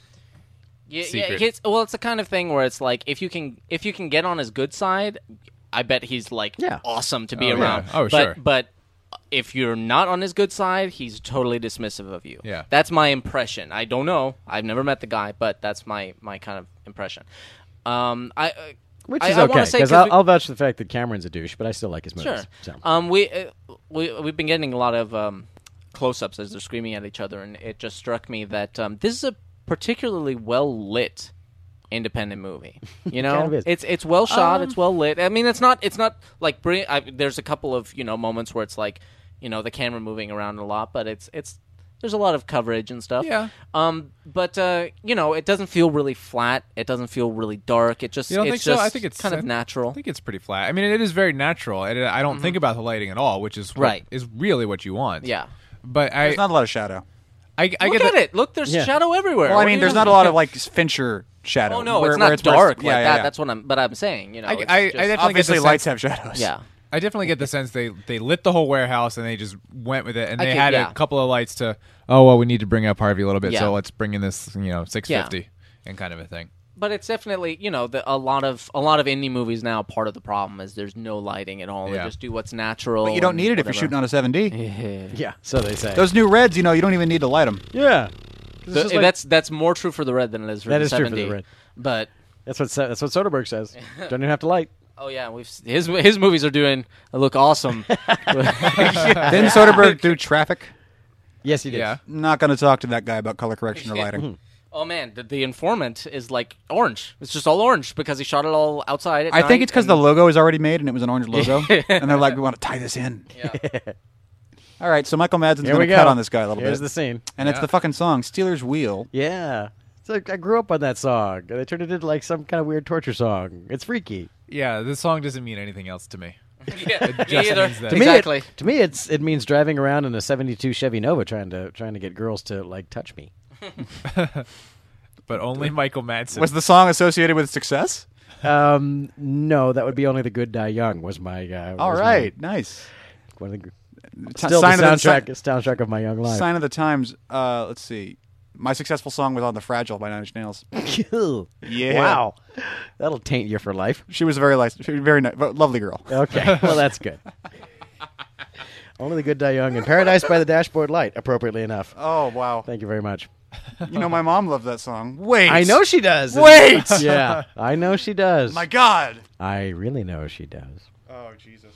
So this scene is this, this is one of those scenes that's kind of before I saw this movie, the scene is is legendary, and when I finally got around to watching it, you know, it's kind of like okay, but Yeah. uh, Well, but it's, well, if you know what's going to happen, then it's just like, all right, I'm waiting for it. But if you don't know what's going to happen, yeah, no, you're like, the, it's it's Well, it's, it's all- it's one of the- beautifully done. I was saying is uh, you know I, I I was oh there's a scene with the ear and the blood and Michael Madsen and Steeler's wheel and I'm like okay and so watching it yeah I can see why this why this scene sticks with people's minds because it is you know it's just so excruciating like oh my god come on Because it's, one of the- when is he gonna? You're You like, know, oh it's god, great. he's gonna it's, do it. it's, It's great, This is- especially the part where again this is indie filmmaking at its best, where Madsen's about to walk out into the parking lot to the trunk of his car and come back in, and we're going to watch the entire process. we're going to go with him the whole way and the whole way back. it's, an- it's another one of those scenes that the shoe leather comes with the shoe, the foot, the ankle. Yeah, the whole thing. It's one of those famous examples of people freaking out about violence in cinema, and this is too violent, and Yeah, as a society, and we're there being isn't destroyed. any. Yeah, it's like you see a man cut off another man's ear. No, you don't. No, you You don't. don't actually see that at all. It Just- works. It you works just, because you just spend five minutes building up and imagining what that's gonna look like Yeah. when he finally does So, it. Which is why so you blame think your it's own so terrible. imagination. Do not blame American cinema. yeah, really, you sick bastard. The way you imagined that horrifying I and I thought scene. you cared about our children. think of the children. Won't someone please think of the children? He put that tape all the way back on that guy's hair. Yeah. that's just mean. That's gnarly. this as talking about a method. I don't think uh, you know this actor here. It's like Michael Manson coming at me with a gun, even though I know the gun's not loaded. I'm still going to be like freaking out. I'm like, no, I'm just I'm scared to death. I right think now. the crow has already happened by this point, hasn't it? Yeah, When did I- the crow come out? I don't know. 90, 91? Eh, I'm afraid of guns, especially at that At point. least Michael Manson wasn't the trigger man, at least in that movie. Yeah. But Hey, hey, you don't know where Michael Madsen was or wasn't on that day. no, I actually no, but I know. Well, the actor who did have that unfortunate accident is known. I mean, we know who that actor was, but uh, it wasn't. He's Michael just a Madsen. fall guy for Michael Madsen. yeah, Michael Madsen set the whole thing up. I just a imagine patsy. I just imagine Michael Madsen in the shadows of the crow set. Yeah. Good. Yeah. Good. And then he just bleeds away. dude, can I see that gun for a second? Here you go. Yeah, that's just I totally. just wanted sick. to make sure it was safe. Here you Yeah, go. Now, this- Hey, you're the guy from the beginning of War Games. Yeah. We yeah, were- yeah, that's right. Let me see the gun. we live in a we live in a world where straight razors now only exist for one purpose, and Yeah. that's to do horrifying things to people in movies. Where do you even get a straight razor? Where do you go to get a straight razor? There now? is this, now this I can see people being like Jesus Christ, you know, yeah. getting that close up. But um, uh, yeah, you ca there are uh, a couple of old timey barber shops that'll still give you a shave with a straight razor. Yeah. We talked about that with Eddie. I forget which movie it On was. Chinatown. Chinatown. No. The um, you were there. I was there, but It Um, was there in spirit. forgot. I have a friend uh, from the Dave School, and then he worked at ILM for a while, worked on Star Trek and Harry Potter Six, and uh, he's his whole thing was, um, you know, I never wear suits, and I found that when I had to rent a suit, just go in and say whichever movie you want to look like, and he's like, for prom, I just went in and said, uh, or not prom, something. I, I said uh, Reservoir Dogs, and the guy just said, come on. Come in the back. There we go, and then it So just there you go. up and over. Watch your head. Watch Yeah. your head. Symbolism. See, I get it. It means nothing, people. Calm down. It was just there. Yeah. Ear cutting is to Reservoir Dogs as rape is to Shawshank. Okay. The camera leaves. Yeah. Sure. You don't actually see it. And then we get. a You little- do see the ear though, They have so little that's a gels little and bit. appliance. There. yeah, you It's don't see very the nice. semen in Shawshank. I like when he, I like when he talks into it though. He's like, "Hey, how you doing?" Yeah, I know, that's that, like- that part is funny. It's like, how twisted can you be? Yeah, Yeah. exactly. Hello, is this thing on? Hello, hello, hello. You know Michael Madsen's having a ball with this role though. Oh no! of course yeah. he's he's going. This is the greatest role I'll ever have. yeah. Oh, it goes back, you know. Write it write a part that actors want to play. Yeah, he's like, That they'll this have is fun with. so crazy. Over How the do you top, write a I part love that it." you know an actor's gonna want to play? Well, Just always you know. write badasses. You have to have some kind of skill, which many movie writers don't Here we have. go. Here we go. We're gonna watch. We're gonna go with him all the way out to the parking lot, to the trunk of his car, and all the way back, just because. Hey, that makes the movie two minutes longer. hey, where'd the Jenny go? The Jenny was right out there when they came in. I saw it. yeah, along with the Jenny operator, What is he getting out of his trunk right now? the gasoline. Ah, yes. Yeah, yeah. Whereas, but but you know, again, this this doesn't. I, I don't think you feel like oh this is a two minute shot in it because you're because at this point after what he's just done you're like oh god what's what is he Yeah. doing now Now you're totally on board. They're like, oh no, gasoline, no, Because no. you know, you already know he's going to raise the stakes Yeah. with whatever comes next. Yeah. Yeah. So the longer it takes to get to it that could be point- anything. It could be a Funny chainsaw. could if be you pull that like a uh, pickaxe. nail clippers. Yeah, Yeah. no, oh no, not the nail clippers. or tweezers. yeah But then you'd be f- terrified. just you'd be does like, his "What's he own- gonna do with the tweezers?" Yeah. He's taking the knife out of the cheese. You think you want some piece of cheese?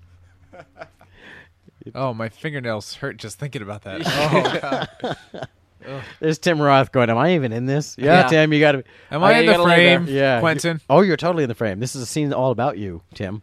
actually I'd In probably, subtext. that's probably not too bad a, a gig just being like I get to just I get to just sleep Yeah. I get paid to be Gonna- here Gonna All right. chill. that's cool But it, it's a Terminator thing, right? Where somebody calculated how much Schwarzenegger got paid per word he said. I, I would imagine it's a similar thing for Tim Roth in this film. That's going to sting. that's gonna sting like a sumbitch Yeah. yeah, this is nasty. And then, you know, it's a, the only thing that will, will make you feel okay about this is to realize that this movie doesn't have anywhere near the budget to actually set the guy on Ooh. fire. yeah so that can't possibly happen. So, you know, you know he's going to be all right. He's not going to get set on fire because they didn't have that kind of budget. that's pretty good makeup on the air too Apparently, Oh, when yeah. he says That's a "I've got beauty. kids," that was an ad lib, and it freaked out Michael Madsen. Yeah. Wow. We can't watch this scene, guys. We have to talk about it. yeah Uh, I think, I think, yeah, like I said, as an actor, I'm not even an actor. I bet I could have played the same. yeah This guy. oh god oh god Yeah, this guy. This Oh guy. God, oh God, This guy's oh- good. I'm not he's knocking definitely his gonna die? performance at Yeah. all. You know.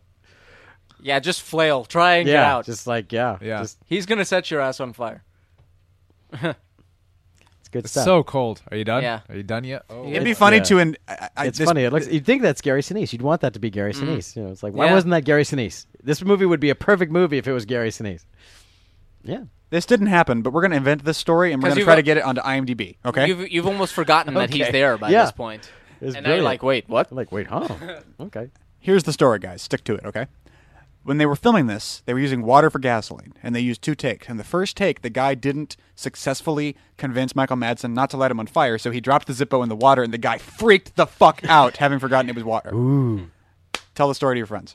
that's good. We're gonna get on Snopes, Yeah. bitches. Tell the I, people. s- I saw it on a special features. It's on one of the Yeah, discs. yeah. if you get the 10th anniversary Ah, disc, yeah. it's a No, no, hidden. it's- it's it's a not- hidden. It's an Easter. They egg. actually It's have not the the take. 10th anniversary. It's like the 12th anniversary Yeah. DVD. Mhm. Yeah, an it wasn't, Easter it wasn't egg tell us scene. any, but it's, It's hard it's to there. find. It's it's the UK import. Yeah, but they totally have it. I Everything's saw better it. in the UK. I totally saw The it. professional was way better in the UK. There we go. Now he's like, oh, I get to perform again. Yeah, Good that's blood. it. And now I'm back in the movie. That blood's kind of terrifying. They had a uh, medic on set to like to To give blood? No, to to be No, no. like, this is how much blood he would have lost by this point. yeah. Oh, cool. Yeah. That's nice. Yeah, he's never gonna get the stain out of that shirt. That's for sure. I mean, like, it's a good makeup job on him too. He's he's about ready to Very be in. pale. He's about ready to be in Dawn of the Dead. Yeah. He's he's turning blue. Dude, that would be a second magic bean if ever there fucking was one. he died, and then And he then he just comes goes. in and he's a zombie. That's actually the, The whole uh, time we never knew it was a zombie movie. There's a There um, really isn't a magic bean in this movie. That could be our first one. there's a uh, Reservoir Zombies. there's a there's a um uh Japanese movie called Versus that's sort of the the the the thing is it's kind of there's like a magic forest or something so like some gangsters take someone there to kill them and they do and but they like they're going to kill a couple people so they they kill one of them and they're like threatening the other one and then the first one comes back and they're like oh my god shit but but my what i love about what i love about the scene that's so awesome is that the the like boss gangster he like see the, you know they kill the zombie and it goes down and you know they destroy the brain so it's fine um and he like he looks at the the zombie on the ground and is like hmm and he decides to like test it. So he just shoots one of his guys, just kills him, and everyone's like, "What?" and starts freaking out, and he just puts up his hand like, "No, no, let's wait, hold on."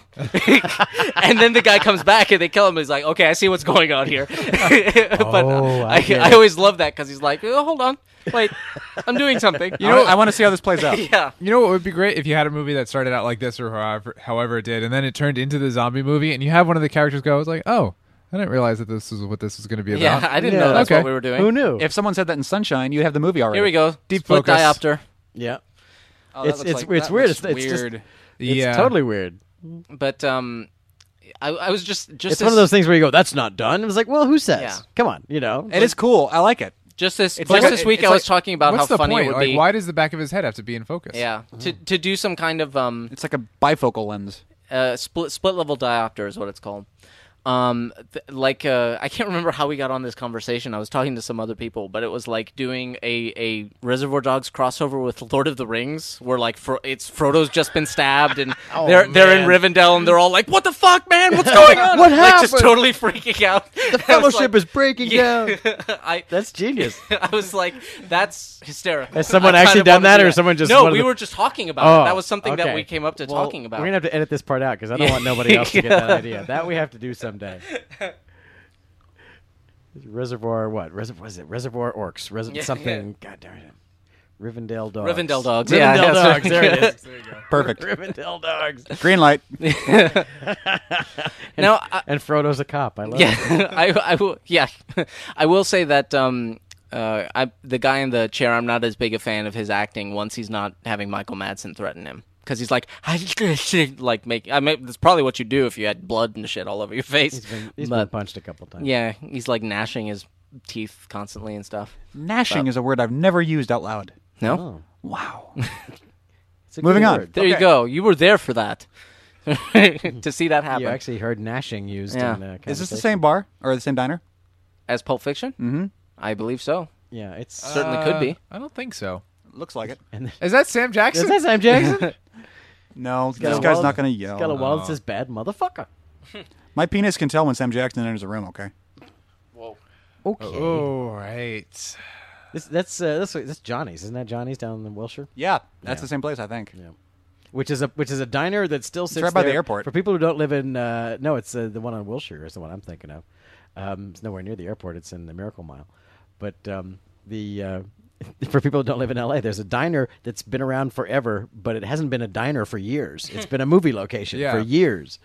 Um, and I think this is Johnny's because it has that huge It's right sparkly at- sign out front. Wilshire and like Highland. It's r- Give or take, um, I think. Isn't it right next to that auto museum down in that area near LACMA and that kind of Um, yeah, section? that, that zone. Yeah. I, I think I keep thinking it was Wilshire and Highland or Wilshire and Blair or something like that. I, but- think it's like Wilshire and La Cienega or something. Yeah, like that. but it's it's called Johnny's, but it, and it looks like a diner, and it's always lit up, but it's not a diner anymore. It hasn't been forever.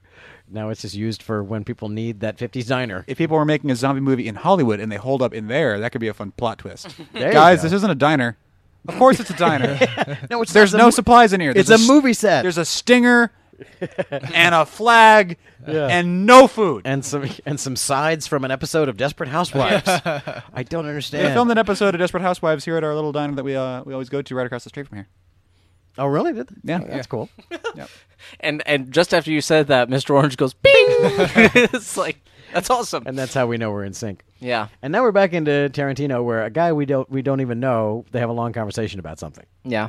It's like this is before laden Tar- with pop culture. All right, now references. now Exactly. I want you to imagine this. Make that the whole movie and make it in French.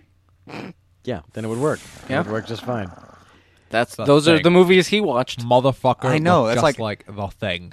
Yeah. Tim Ross' ac- American accent is pretty lousy in this movie. It's the worst. I didn't in even this- realize he's he was gotten doing better. an American accent. I swear to God, I thought he was just. Uh, I'm British. I'm just gonna do it. he's he's, Brit- he's British and slightly brain damaged. Yeah, That's what he was going for. he, he's had a he's had a stroke or two. yeah, just just a couple, just a couple of strokes. This uh, literally, this actor is like you know Sam Jackson. You know Sam Jackson read for this part. Yeah. he just he just wasn't Sam Jackson yet. Yeah.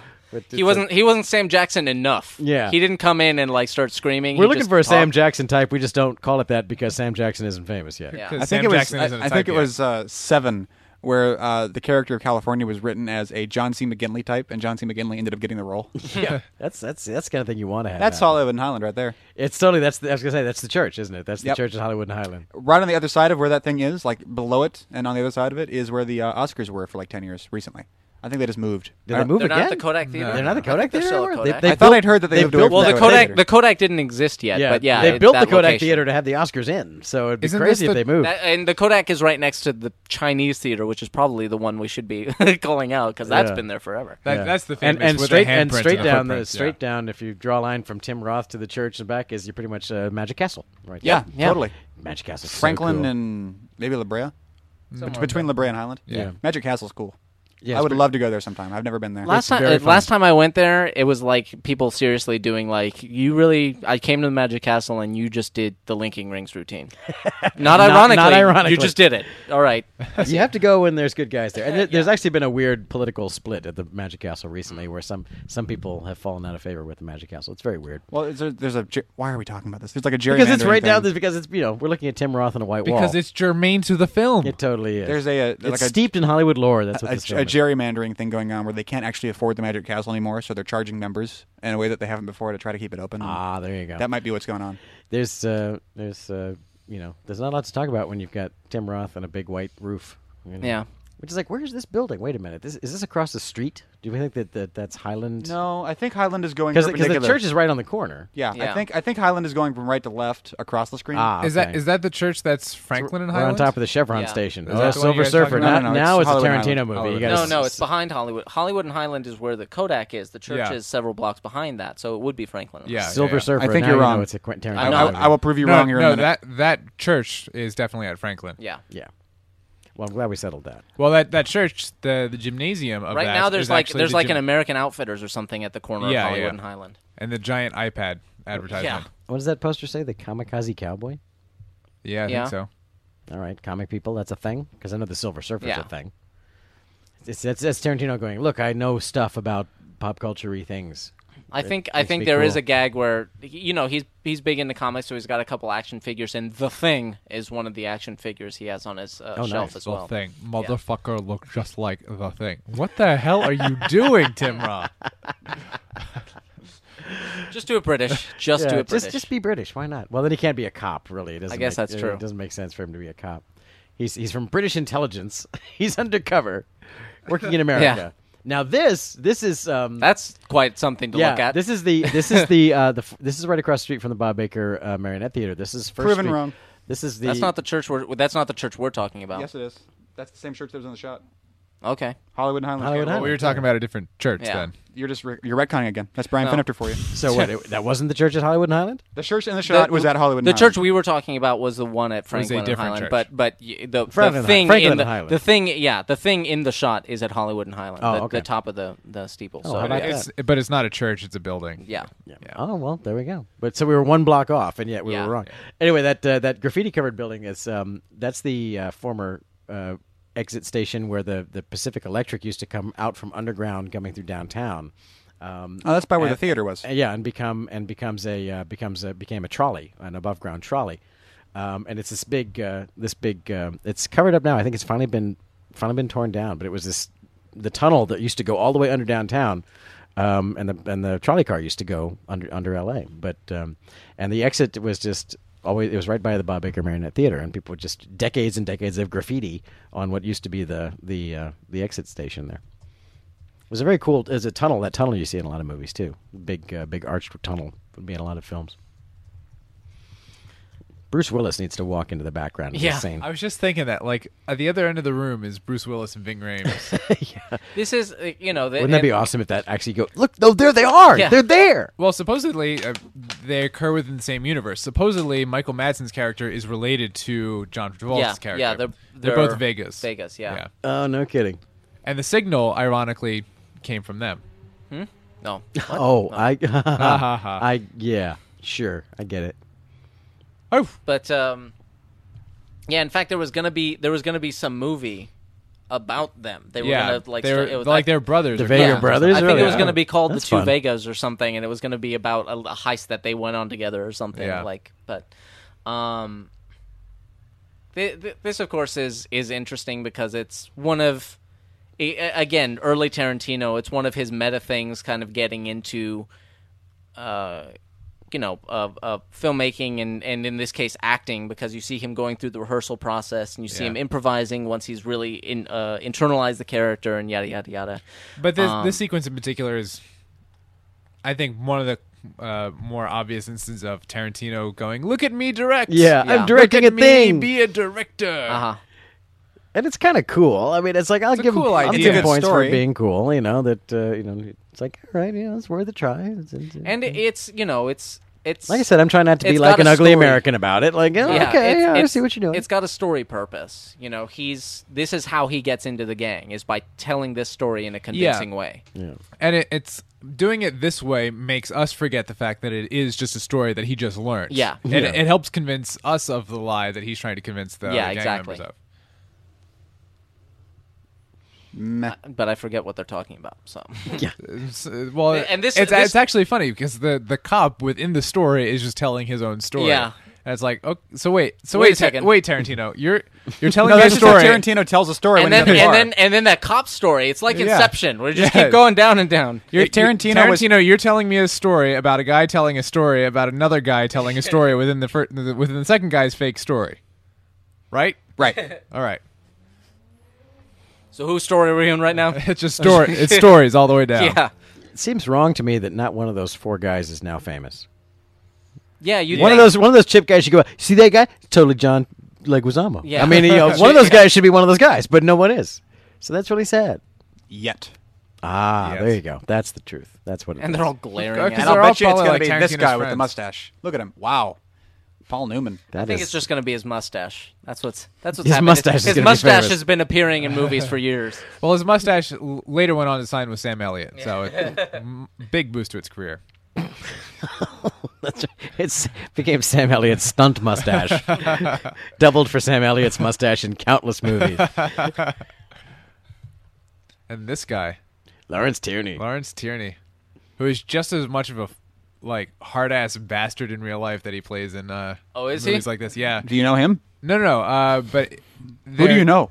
There's a because he played uh, Julia Louis Dreyfus's dad in one episode of Seinfeld, and he also did a character early on in uh, Next Generation.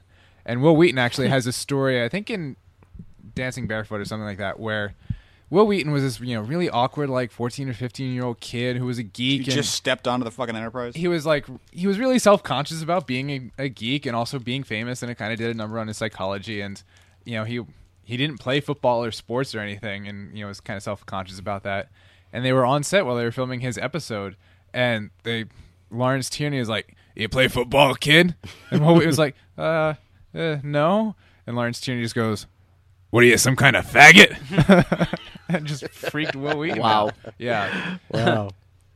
and then, I mean, he played um, Elaine, Julie Louise Dreyfus's dad in, in Seinfeld, and apparently was such a bastard. They were like, yeah, we're never going to see that yeah, we'll character never again." see Lane's dad ever again. Yeah. Wow. He died. We'll do his funeral. Yeah, there It'll be you go. closed casket. It'll become like the the coffin would start yelling at you. Yeah. let me out. It look it's weird to see cuz I guess he's, you know, Was how that old is Gray he? Sports Almanac that he had? Grays Sports Almanac. Look, there's a cross on the wall. Um, Oh, And it's Colors. different colored. Yeah, it's like Oh. it's like a kid made it. You know, I was like, what is that doing there? he likes his extreme close-ups. That's too. the biggest close up of change I've Yeah. seen in a movie. It's really quite something. Oh, did you not see the uh, Obama documentary? I hate Wah, wah, Ah, Yuck, wah. yuck, yuck, Good night, everybody. Yuck, yuck, yuck, yuck, yuck, yuck, That's a wrap for Brian. yuck, yuck, Yeah. yuck, yuck. That Oh, was now I want to see Fruit Brute. Fruit Brute. That's the name I'd of like the some cereal. Fruit Brute cereal, please. and again with the Silver Server poster. Yeah. Fruit Because Brute was a real cereal, though, wasn't it? It was like something. I don't- I, I don't remember any think. I, such well, actually, cereal. you know what? I- no, I think it actually is. It's, it- Yeah. it's right up there with uh, it's Count Chocula and, and Boo Berry and all that. Cause, It's, 'cause- no, because that's the story. Uh, it's a werewolf. It's the werewolf Because cereal. there was like a trifecta, and that was the one that No, failed. there was a mummy one. There was a mummy one. well, that too. With his uh, you know, Boo Berry. Boo Berry. Boo But Berry's a Fruit ghost. Brute was the one that never took off. Yeah. and Because Tarantino- Boo Berry was sweeping the nation. Meanwhile, Well, the point being, Tarantino had it's, this, no, it's Franken, Frankenberry. but one there's of also Boo Tarantino's Blueberry. Berry. crazy, Oh, yeah. crazy obsessions is old Yummy discon- mummy. old Yummy mummy. discontinued uh, cereal. Yummy There mummy. you go. I never Yeah. had See, Count- Yummy You know Mummy. what? Doesn't matter what flavor it is. I'm not eating that. Yeah. I'm not eating it. I'm sorry. I have Fruit never Brute had either. Count Chocula. I I'm haven't either. realizing it's this chocolate. right now. It's a bowl of chocolate. It's I all want it. it. is. I've decided I want it. I will have Count Chocula. I want to know. I want to know. That's that's I now. want to go to there. yeah, that's on that's on my that's on my bucket list. See, if have we can- Count Chocula. all we need to do I is don't con- have a, a very complex ca- bucket list. If we continue this conversation for two more minutes, we are the opening scene of a Tarantino movie. Those guys are Oh. talking about movies, and somehow they went. They talked about fucking cereal for five minutes. I, I am don't understand. After spending two minutes talking about a church in fucking Hollywood. that wasn't even in the movie. I am sure if that has not been done, that must be done. So, somebody character spending five minutes talking about Tarantino dialogue would be the greatest. Surely that's Yep. been done. scene you of guys, all are- time. you're you're right. In That- French. that is in the In family. French. It's Count Chocula, Frankenberry, Booberry, Yummy Mummy, and, And Fruit, fruit Brute. brute. There you go.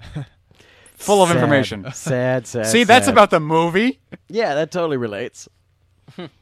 It it also shows up in Pulp Fiction. It's the cereal that Eric Stoltz is eating. Oh my god. Okay, that's pretty. Right before they take it away from him and replace it with.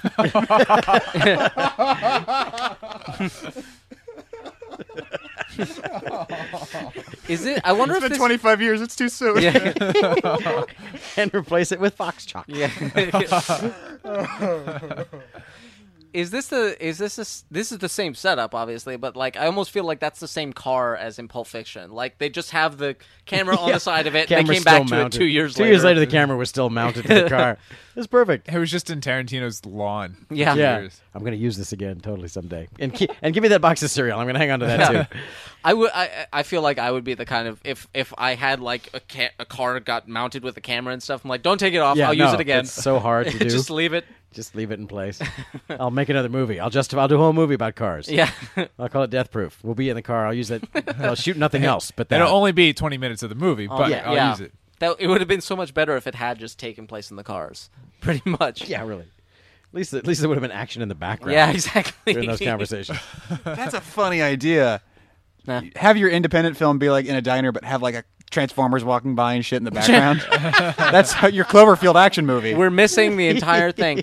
The, I, I I had uh, I had an idea for that that took that was a, a story that takes place in like a f- well the the idea was um and it was completely unrelated but like that that saying where if the dark ages hadn't happened like we'd be like 500 years more advanced than we are. So it was a story that takes place in like 1500 AD but the advanced one which is basically us and there's this whole crazy it's like steampunk and there's this whole crazy war going off in the background but the movie itself is just like their version of clerks it's just it's just these these couple Nice. of people just existing in this crazy world that they don't acknowledge ever at all I wanted Um, to do uh, last year. I went on a trip with my mom to this uh, really isolated town in northern Canada where like polar bears migrate through. Oh, yeah? and it's really impossible to get through. It's like you can fly there. There's a harbor that's open like three months out of the year, and there's a train, but no roads whatsoever. And it's just in the middle of the tundra. I was like, this. You could. I would love to set a zombie movie here, Uh-huh. and it's just it's like it's Clerks because Yeah. the zombies the never zombies get there. can't get there Dark Man. So they mentioned zombies like two times, and the rest is just this Yeah, love so- story. in the, Apparently- in the apparently chat, everyone's being overrun by zombies. in the down chat, there. Inside Outcast points out that your movie is Pink Five. to an extent yeah it what- basically the what is now? His idea of Oh, having okay. like clerks in the Weird War. yeah Okay, okay. Hey, That's fair true. enough. I'll take it. Yeah, but geez, you have to compare my work to clerks. That's ew, hey, Jesus. There's a fan film just for that. Let's stick with that. Yeah, there totally is Star Wars already. Clerks is like Clerks. Yeah, exactly. That's more like clerks. I am not like clerks. It's the funny thing is I'm I'm watching and I'm like they should be wearing their colors. It doesn't. It's like well they that's haven't- like that's how Power Rangers works, right? That's yeah, really. but they haven't powered up yet. Do they That's form, true. Do They they, haven't form morphed. together to make one giant reservoir dog? Is that what, uh, how this works? reservoir dog powers activate. form of well, well, dog. is Yeah. yeah, really form dog, of- really. Form of but a reservoir dog. It's like it's like Voltron but with dogs instead of all cats. I guess Voltron's all cats, right? It's all lions. Yeah. and- Yeah, uh, lion, lion. Yeah. Not Tyrannosaurus. What? Wait, what am I thinking? No, of? Tyrannosaurus were, are not cats. First of all, that No, is no, true. but are you talking about the Power Rangers? The robot? Power Rangers, yes. Yeah, I was there was talking a- about Voltron. he was- he no, was a- I know that there are dinosaurs and Power Rangers. I was talking about Voltron. We, we've become Tarantino again. for God's sake. Well, we've we've, We- we've we really see- should be Because And I- this and I is think real we're- I think- life. I think we're proving the point that we tried to make at the beginning of this. It's like, sure, it's entertaining for the four of us, but other people are going, "What in the hell Where is this going? Is this, where is this, Where are they why going am with I this? listening to this?" to be fair, we don't. We, we're not uh, charged with having a plot. That's that is different. Our, the, the needs of our Quick, show are Brian, you different have to from- learn something in the, over the course of this. Yeah, exactly. Arc, arc. right now, it's like I've learned we're- to trust. Yeah. Yay. Oh no, too early. Oh, Ah. uh, Structure. Structure. false, structure. res- resolution. false False resolution. False ending. God, we're assholes Where- Any- where- Anyway. where's Tesla? I should probably save her at some point. Yeah, you Yeah. need to say her. or killer, depending on Or your character killer. type. Reservoir Dogs. Now we've jumped all the way back to the beginning of what would be the movie. you know. Yeah. So This this, is movie about actually where has a we start. memento kind of a thing where you could edit this together into a linear movie, I guess. But More it- or less. you know. But But it then- would be much, much less interesting. Yeah. What would it? What would it be? You know, it'd just be sort of like, oh, okay. I- It's almost the beginning. the the beg The very beginning would be um the meeting with him and Mr. White and him and Mr. Blonde. Yeah, lay out the timeline for me here. Yeah. So- so the, the the elephant room would be the first. yeah, the scene. elephant room is the opening, and then they bring together their team, which is this, and then would be the diner, and then the the heist flashbacks. Don't forget uh, Tim Roth with Oh, the, yeah. with uh, the Yeah. other police officer. that w- that would be kind of off to the side, happening just as just before they put together the team, probably. Um, in between, basically in between him talking to the people he trusts and putting together the other team, he would be one of those people. Then we'd have this, then the bank, uh, the the post all, heist the, flashbacks, all the action. yeah, pretty much. and then Well, it's all not a of bank; the it's a diamond warehouse. but resolution okay. stuff. Right, sorry. I misspoke earlier. and the customers and awful uh, do other things. I swear to God, I'm an American. He had a stroke, man. Yeah. You were being extremely That is insensitive. so politically incorrect. I'm a liar. Making fun of his Tim Roth's infor- unfortunate problem. It's so awful. It's, like, it's funny. How come Is Tim? it Sam Worthington awful? how is Tim Roth? Yeah, I yeah. think yeah, so. I'd say Tim so. Roth and At Sam least- Worthington. Well, Tim Roth actually has done. it. I just for whatever reason it's not working here. But yeah, Sam Worthington, the only Australian actor who's ever made it to the states who can't do a flawless American accent because the rest of them all can. I'll be I'll be uh, honest. I think um, I think his accent in Avatar was fine. I didn't mind it. Salvation, Terminator Salvation, c- it went Yeah. in and out, but His accent in Avatar is fine because it's like it's what 500 freaking years in the Yeah. future. You know, Everything's maybe just everyone blended sounds like together. they're American Australians. Yeah. You know, who knows?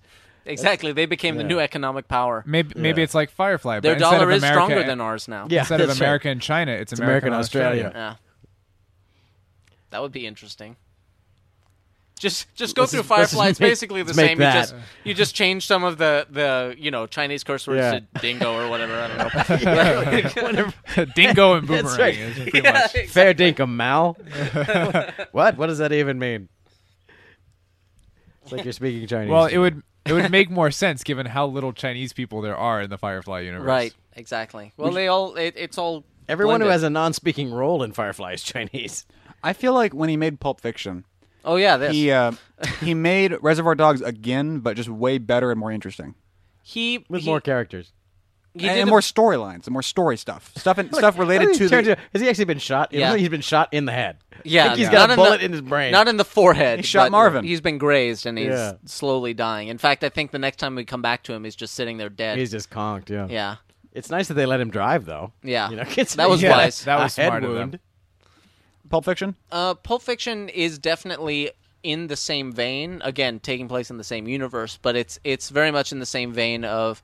Uh, I mean, this was meant to be a pulp novel type of thing, um, and Pulp Fiction is definitely at least the the um, uh, Vincent and uh, and Jules story is very much about you know a- Couple, of a, hit, couple of hitmen. a couple a couple hitmen and and what happens after their badass moment like in other movies you see the the hitmen come in and they're badasses and they do their hit and they get out and he was like what happens after that like what if do they go to mcdonald's after that do they just chat about bullshit what if they fuck up what if you know something so that was that was his Which is a impetus cool for premise. that whole story Yeah, It's a good premise.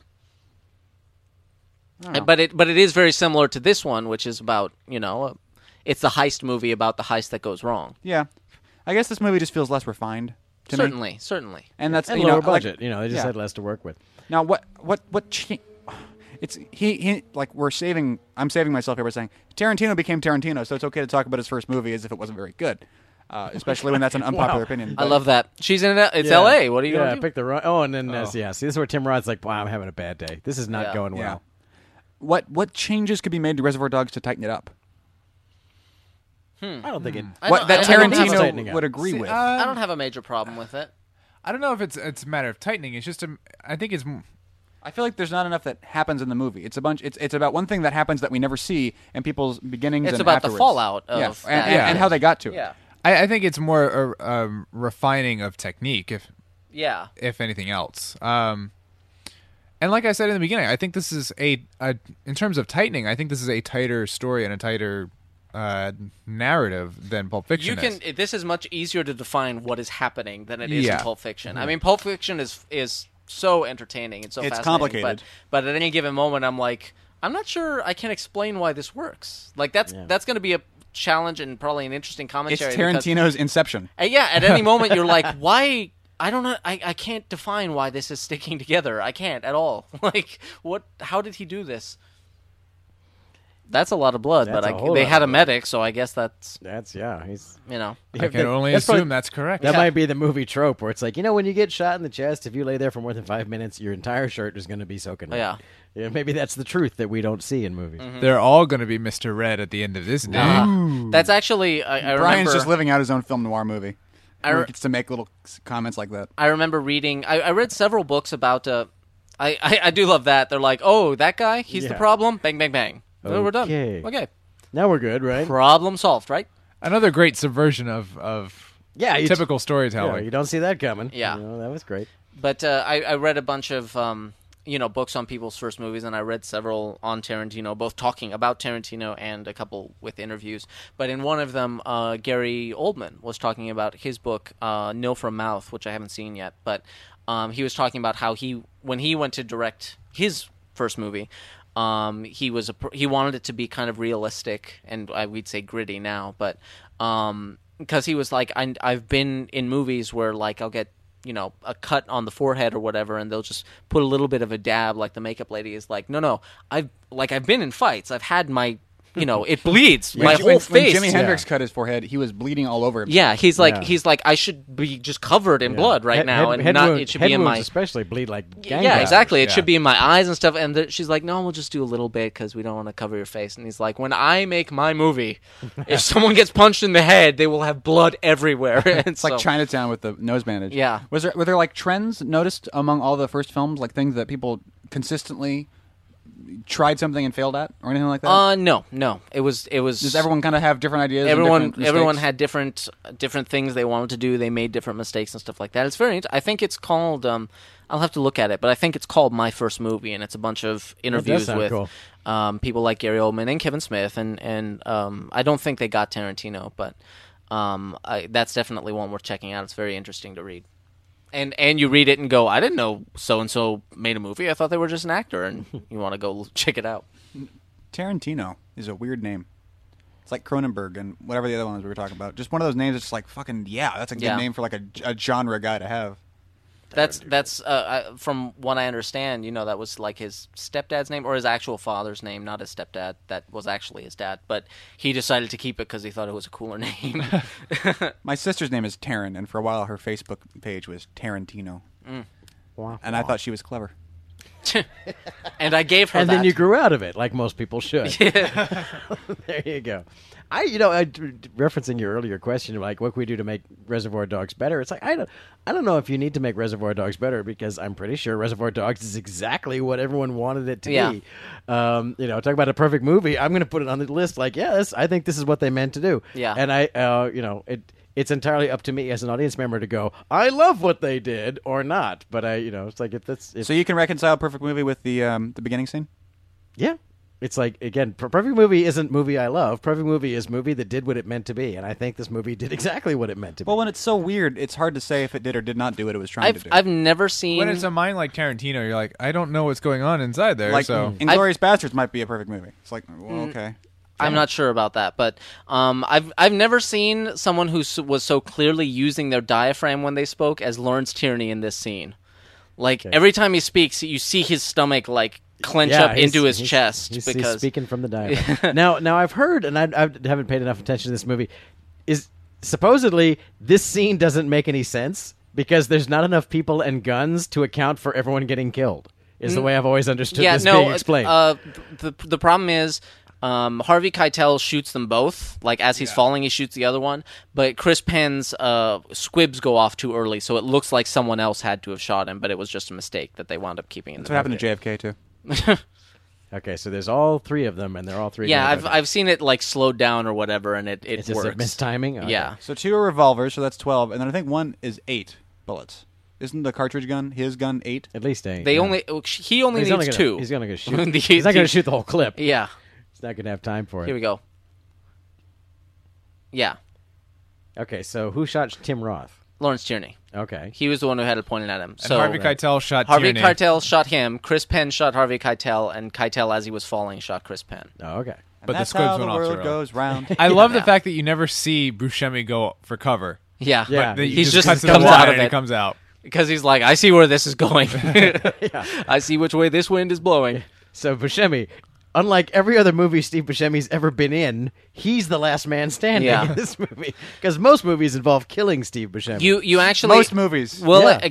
uh, uh, off, not just movies he's in. And now, if you Yeah, if, true. if you listen, you'll hear uh, You- you- sirens in the background, Yeah. and you'll hear like cops yelling. Uh, and then there's gunshots. Or you hear him Yeah, get yeah. shot, but you still hear him. You, you still hear him yelling afterwards, like "Ah, I got Yeah, shot," you and they're son of a arresting him basically. So he's, Yeah. as far as we know, at the end of the movie, he's still he's shot, but he's still alive. And they'll probably, uh, you know, they'll probably take him to the hospital and then send him to jail. It's the Cohen brothers who've established that. I think I think they finally just made a movie where they didn't kill Steve Buscemi, but every movie he's ever been in with them, which is most of them, they kill him.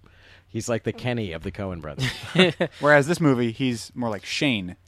I don't remember him in a serious man. I don't. Yeah, that's- I don't that's know if probably was the one in he that wasn't in in Yeah, Superman that's No, what, they that's killed- how they he killed him at survived. the beginning of the movie before it started. yeah, Oh, I did. He was already dead. yeah. He's, I he's actually, referenced. I was could dead have the I, whole time. I could have bought that because I missed the first five minutes of a serious man. I'm like, oh, okay, I missed it. So you missed So- the you missed the big Steve Buscemi Yeah. death scene in a serious man. He was in space and he got crazy with the gun. space dementia. He's got space dementia. Oh, they should This- make out. It's This- like Frodo and Sam. why not? Because it's over. Yeah. Oh dear. Now I- they're both it's- bloody as hell. yeah. You really. You should just not explain now. Why would you do this? Why? nothing. Nothing good can come of you. He's actually. probably not thinking clearly now. That's It's been probably a, true. Yeah. It's been a crazy day. He's like, oh, I don't want to. I don't want to die with this weight on my soul. I better. That's the dumbest thing yeah, you could possibly. he's got a gun. You know, he's got a gun in his Yeah, Oh. other hand. of all things. Well, Tim Roth, but Tim Roth's gun is empty. N- No, Oh, Keitel, Keitel. still Keitel. has his gun. It's like, oh, by the way, Yeah, let me just Remember all of this that just happened? That, That- was me. Th- Yeah. that just happened because there you, everyone was suspicious of a cop in their midst, and you were telling them all that it could never be me because you trust me. Well, funny story. Yes. Because you What? saw me get shot. That's Yeah. the reason you trust me explicitly. yeah, Yeah, I just saw that man get shot, so don't call him a creep. yeah. But that has nothing to do with. I whether or could. not- We could shoot. Totally shoot a creep. We, I'll shoot a creep. You know. he's totally gonna shoot I his own could totally hand off. be, yeah. Well, he doesn't care. He's In fact, dying the now creep is anyway. probably not as good at this as we are. Mm-hmm. It makes sense that he would get shot. Yeah. you have no evidence and surprisingly circumstantial evidence. To and again, we- we're off him when he when he shoots Tim Roth. He he shoots Roth and then they shoot him and that's the end.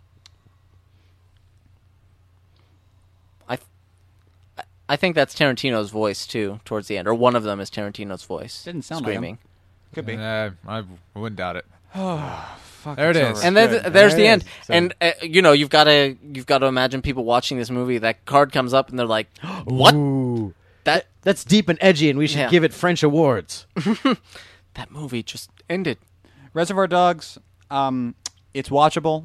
I don't like it very much for reasons outlined here. Brian, Uh, I do enjoy it. I think it's a good and strong film. Um, yeah. I, I, you know, we don't. We we were talking. Settle down there.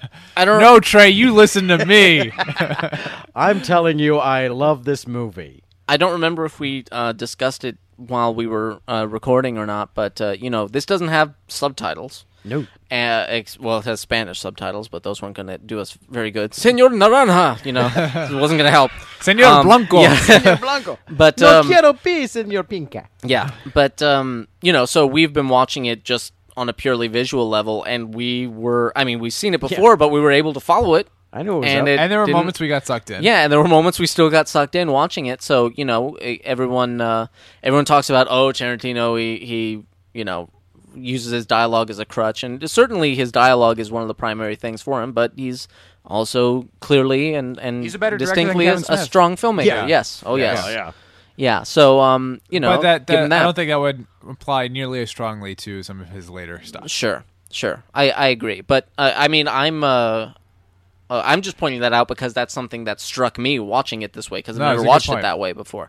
Um, so yeah, I think it's a, a good, strong, entertaining film. Like Trey said, it's not the it's not the Tarantino film I'm going to reach for if I want to sit down and watch something just to watch Right. something. But um, but it's a good film and and deserves its kind of place in indie movie history. I think. Oh, and Stephen Wright. We Stephen we Wright is didn't even a talk DJ. about Yeah, Stephen yeah, Wright. yeah. Weird DJ choice. totally awesome. Uh, in the chat, Jack O'Bain points out, uh, or at least says, it's a plotless movie that talks about the plot that led up to it.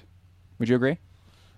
Uh, Um, it depends on how no. you define Not- plot. Not, completely because the plot. Terry Gilliam yeah, and Tony Scott. and Tony Scott. Those Uh-huh. huh? are those are thanks Those are though. special. yeah, yeah. Pepsi no, I know. Cola. Uh, and Quaker Oats. All was right. that was that logo even in it? Did- they credit Yeah, the logo and then just somewhere. put the logo okay, in. So Kamikaze Cowboy, The Thing, and Silver Surfer. Yeah. You know, there's the little Kamikaze Cowboy is a thing, man. yeah, it's a Plotless. little Uh, thing. I, I would not say it's plotless because it, the plot is them dealing with the ramifications of a heist gone yeah. bad. It's Um, it's very similar to the movie, um, which wasn't out at the time, but in a sense, you know, uh, the movie Hard Candy. I don't know if anyone here has seen that. I, I saw Heard of it? Don't twice. haven't actually but seen it. um, but uh, it's the same thing. It's all in one location. You could call it plotless, but it's you know because like things don't necessarily happen, but it's definitely there are character changes occurring throughout, and I think that's what's happening here. So I wouldn't call this. It's not storyless, um, definitely, and I wouldn't call it plotless either. It's just the the plot doesn't travel very far. Right. Trey, it's a very it's a very simple plot. You know, Yeah. Reservoir Dogs. It is. It's. I- It's. I think the best uh, capsulation that we had is it's like a stage play. It really feels like it was a stage play. Like it's like it was a stage play that. If, it, if someone said it was adapted from a from a you know a s an off Broadway stage play, I would totally believe that. And because then it if someone absolutely told feels you that, like this was adapted from a, st- you would say they didn't very artfully direct it to look like anything but a yes, stage it's, play. it still uh, obviously owes a great deal to its stage roots and didn't really open it up very much, Right. Other than a couple of shots on a street corner, but uh, it's it's it's again it's a movie that uh, I I admire more for what it represents than for what it actually is. But it's not a bad movie in any way, shape, or form, and it's an amazing debut, and it's it's not really surprising as much fun as Yeah. we were making of it. It's not funny surprising that you know Tarantino became the darling of of you know critics because of his Absolutely. new and fresh and interesting, and because it actually is at the time was new and fresh and interesting and and uh, shocking that someone you know could make a movie that was kind of like, oh that's so different than what movies are like right now and it's been imitated endlessly since and hardly nearly as successfully by anyone Yeah. so it's it's uh, you know I, I totally respect it's like as with some other movies it's like I totally respect what the the creator did without Oh, yeah. necessarily loving what no, no. the it's, end result it's, was It's a it's a mind-blowingly good debut film. yeah I feel that way about a lot of Rodriguez's stuff too, and and perhaps no surprise he and Tarantino are very really tight. very good buddies yeah. Yeah. This has been Down in Front. You can always find more episodes at downinfront.net. Click that big link and subscribe to us on iTunes. Get a brand new episode every single week. Twitter.com slash downinfront. Facebook.com slash downinfront show. Go to the forum. Involve yourself in the conversation. At the forum, we announce when and where we'll be having the live chats every week so you can join the conversation and even get your name said on the commentary if you say something helpful or research something for us, which would be nice. Uh, you can buy this DVD from our store and we get like a buck. You can buy some shirts. They say surrogates. They're really funny. Um, if you, what else? Matt Feta Beta is the show notes and chapter breaks on iTunes and Holden Hill is on the website. And until next time, my name is T. Christie. Brian Finiter. Dick, dick, dick, dick, dick, dick, dick, dick, dick. How many dicks is A that? lot. and Trey Stokes And this has been Down in Front. Thank you very much for listening. It puts the lime in the coconut. drinks it all up. alive in the coconut. Put them both together. That doesn't work, by the way. Lime and coconut, it's not so good. Friendsinyourhead.com.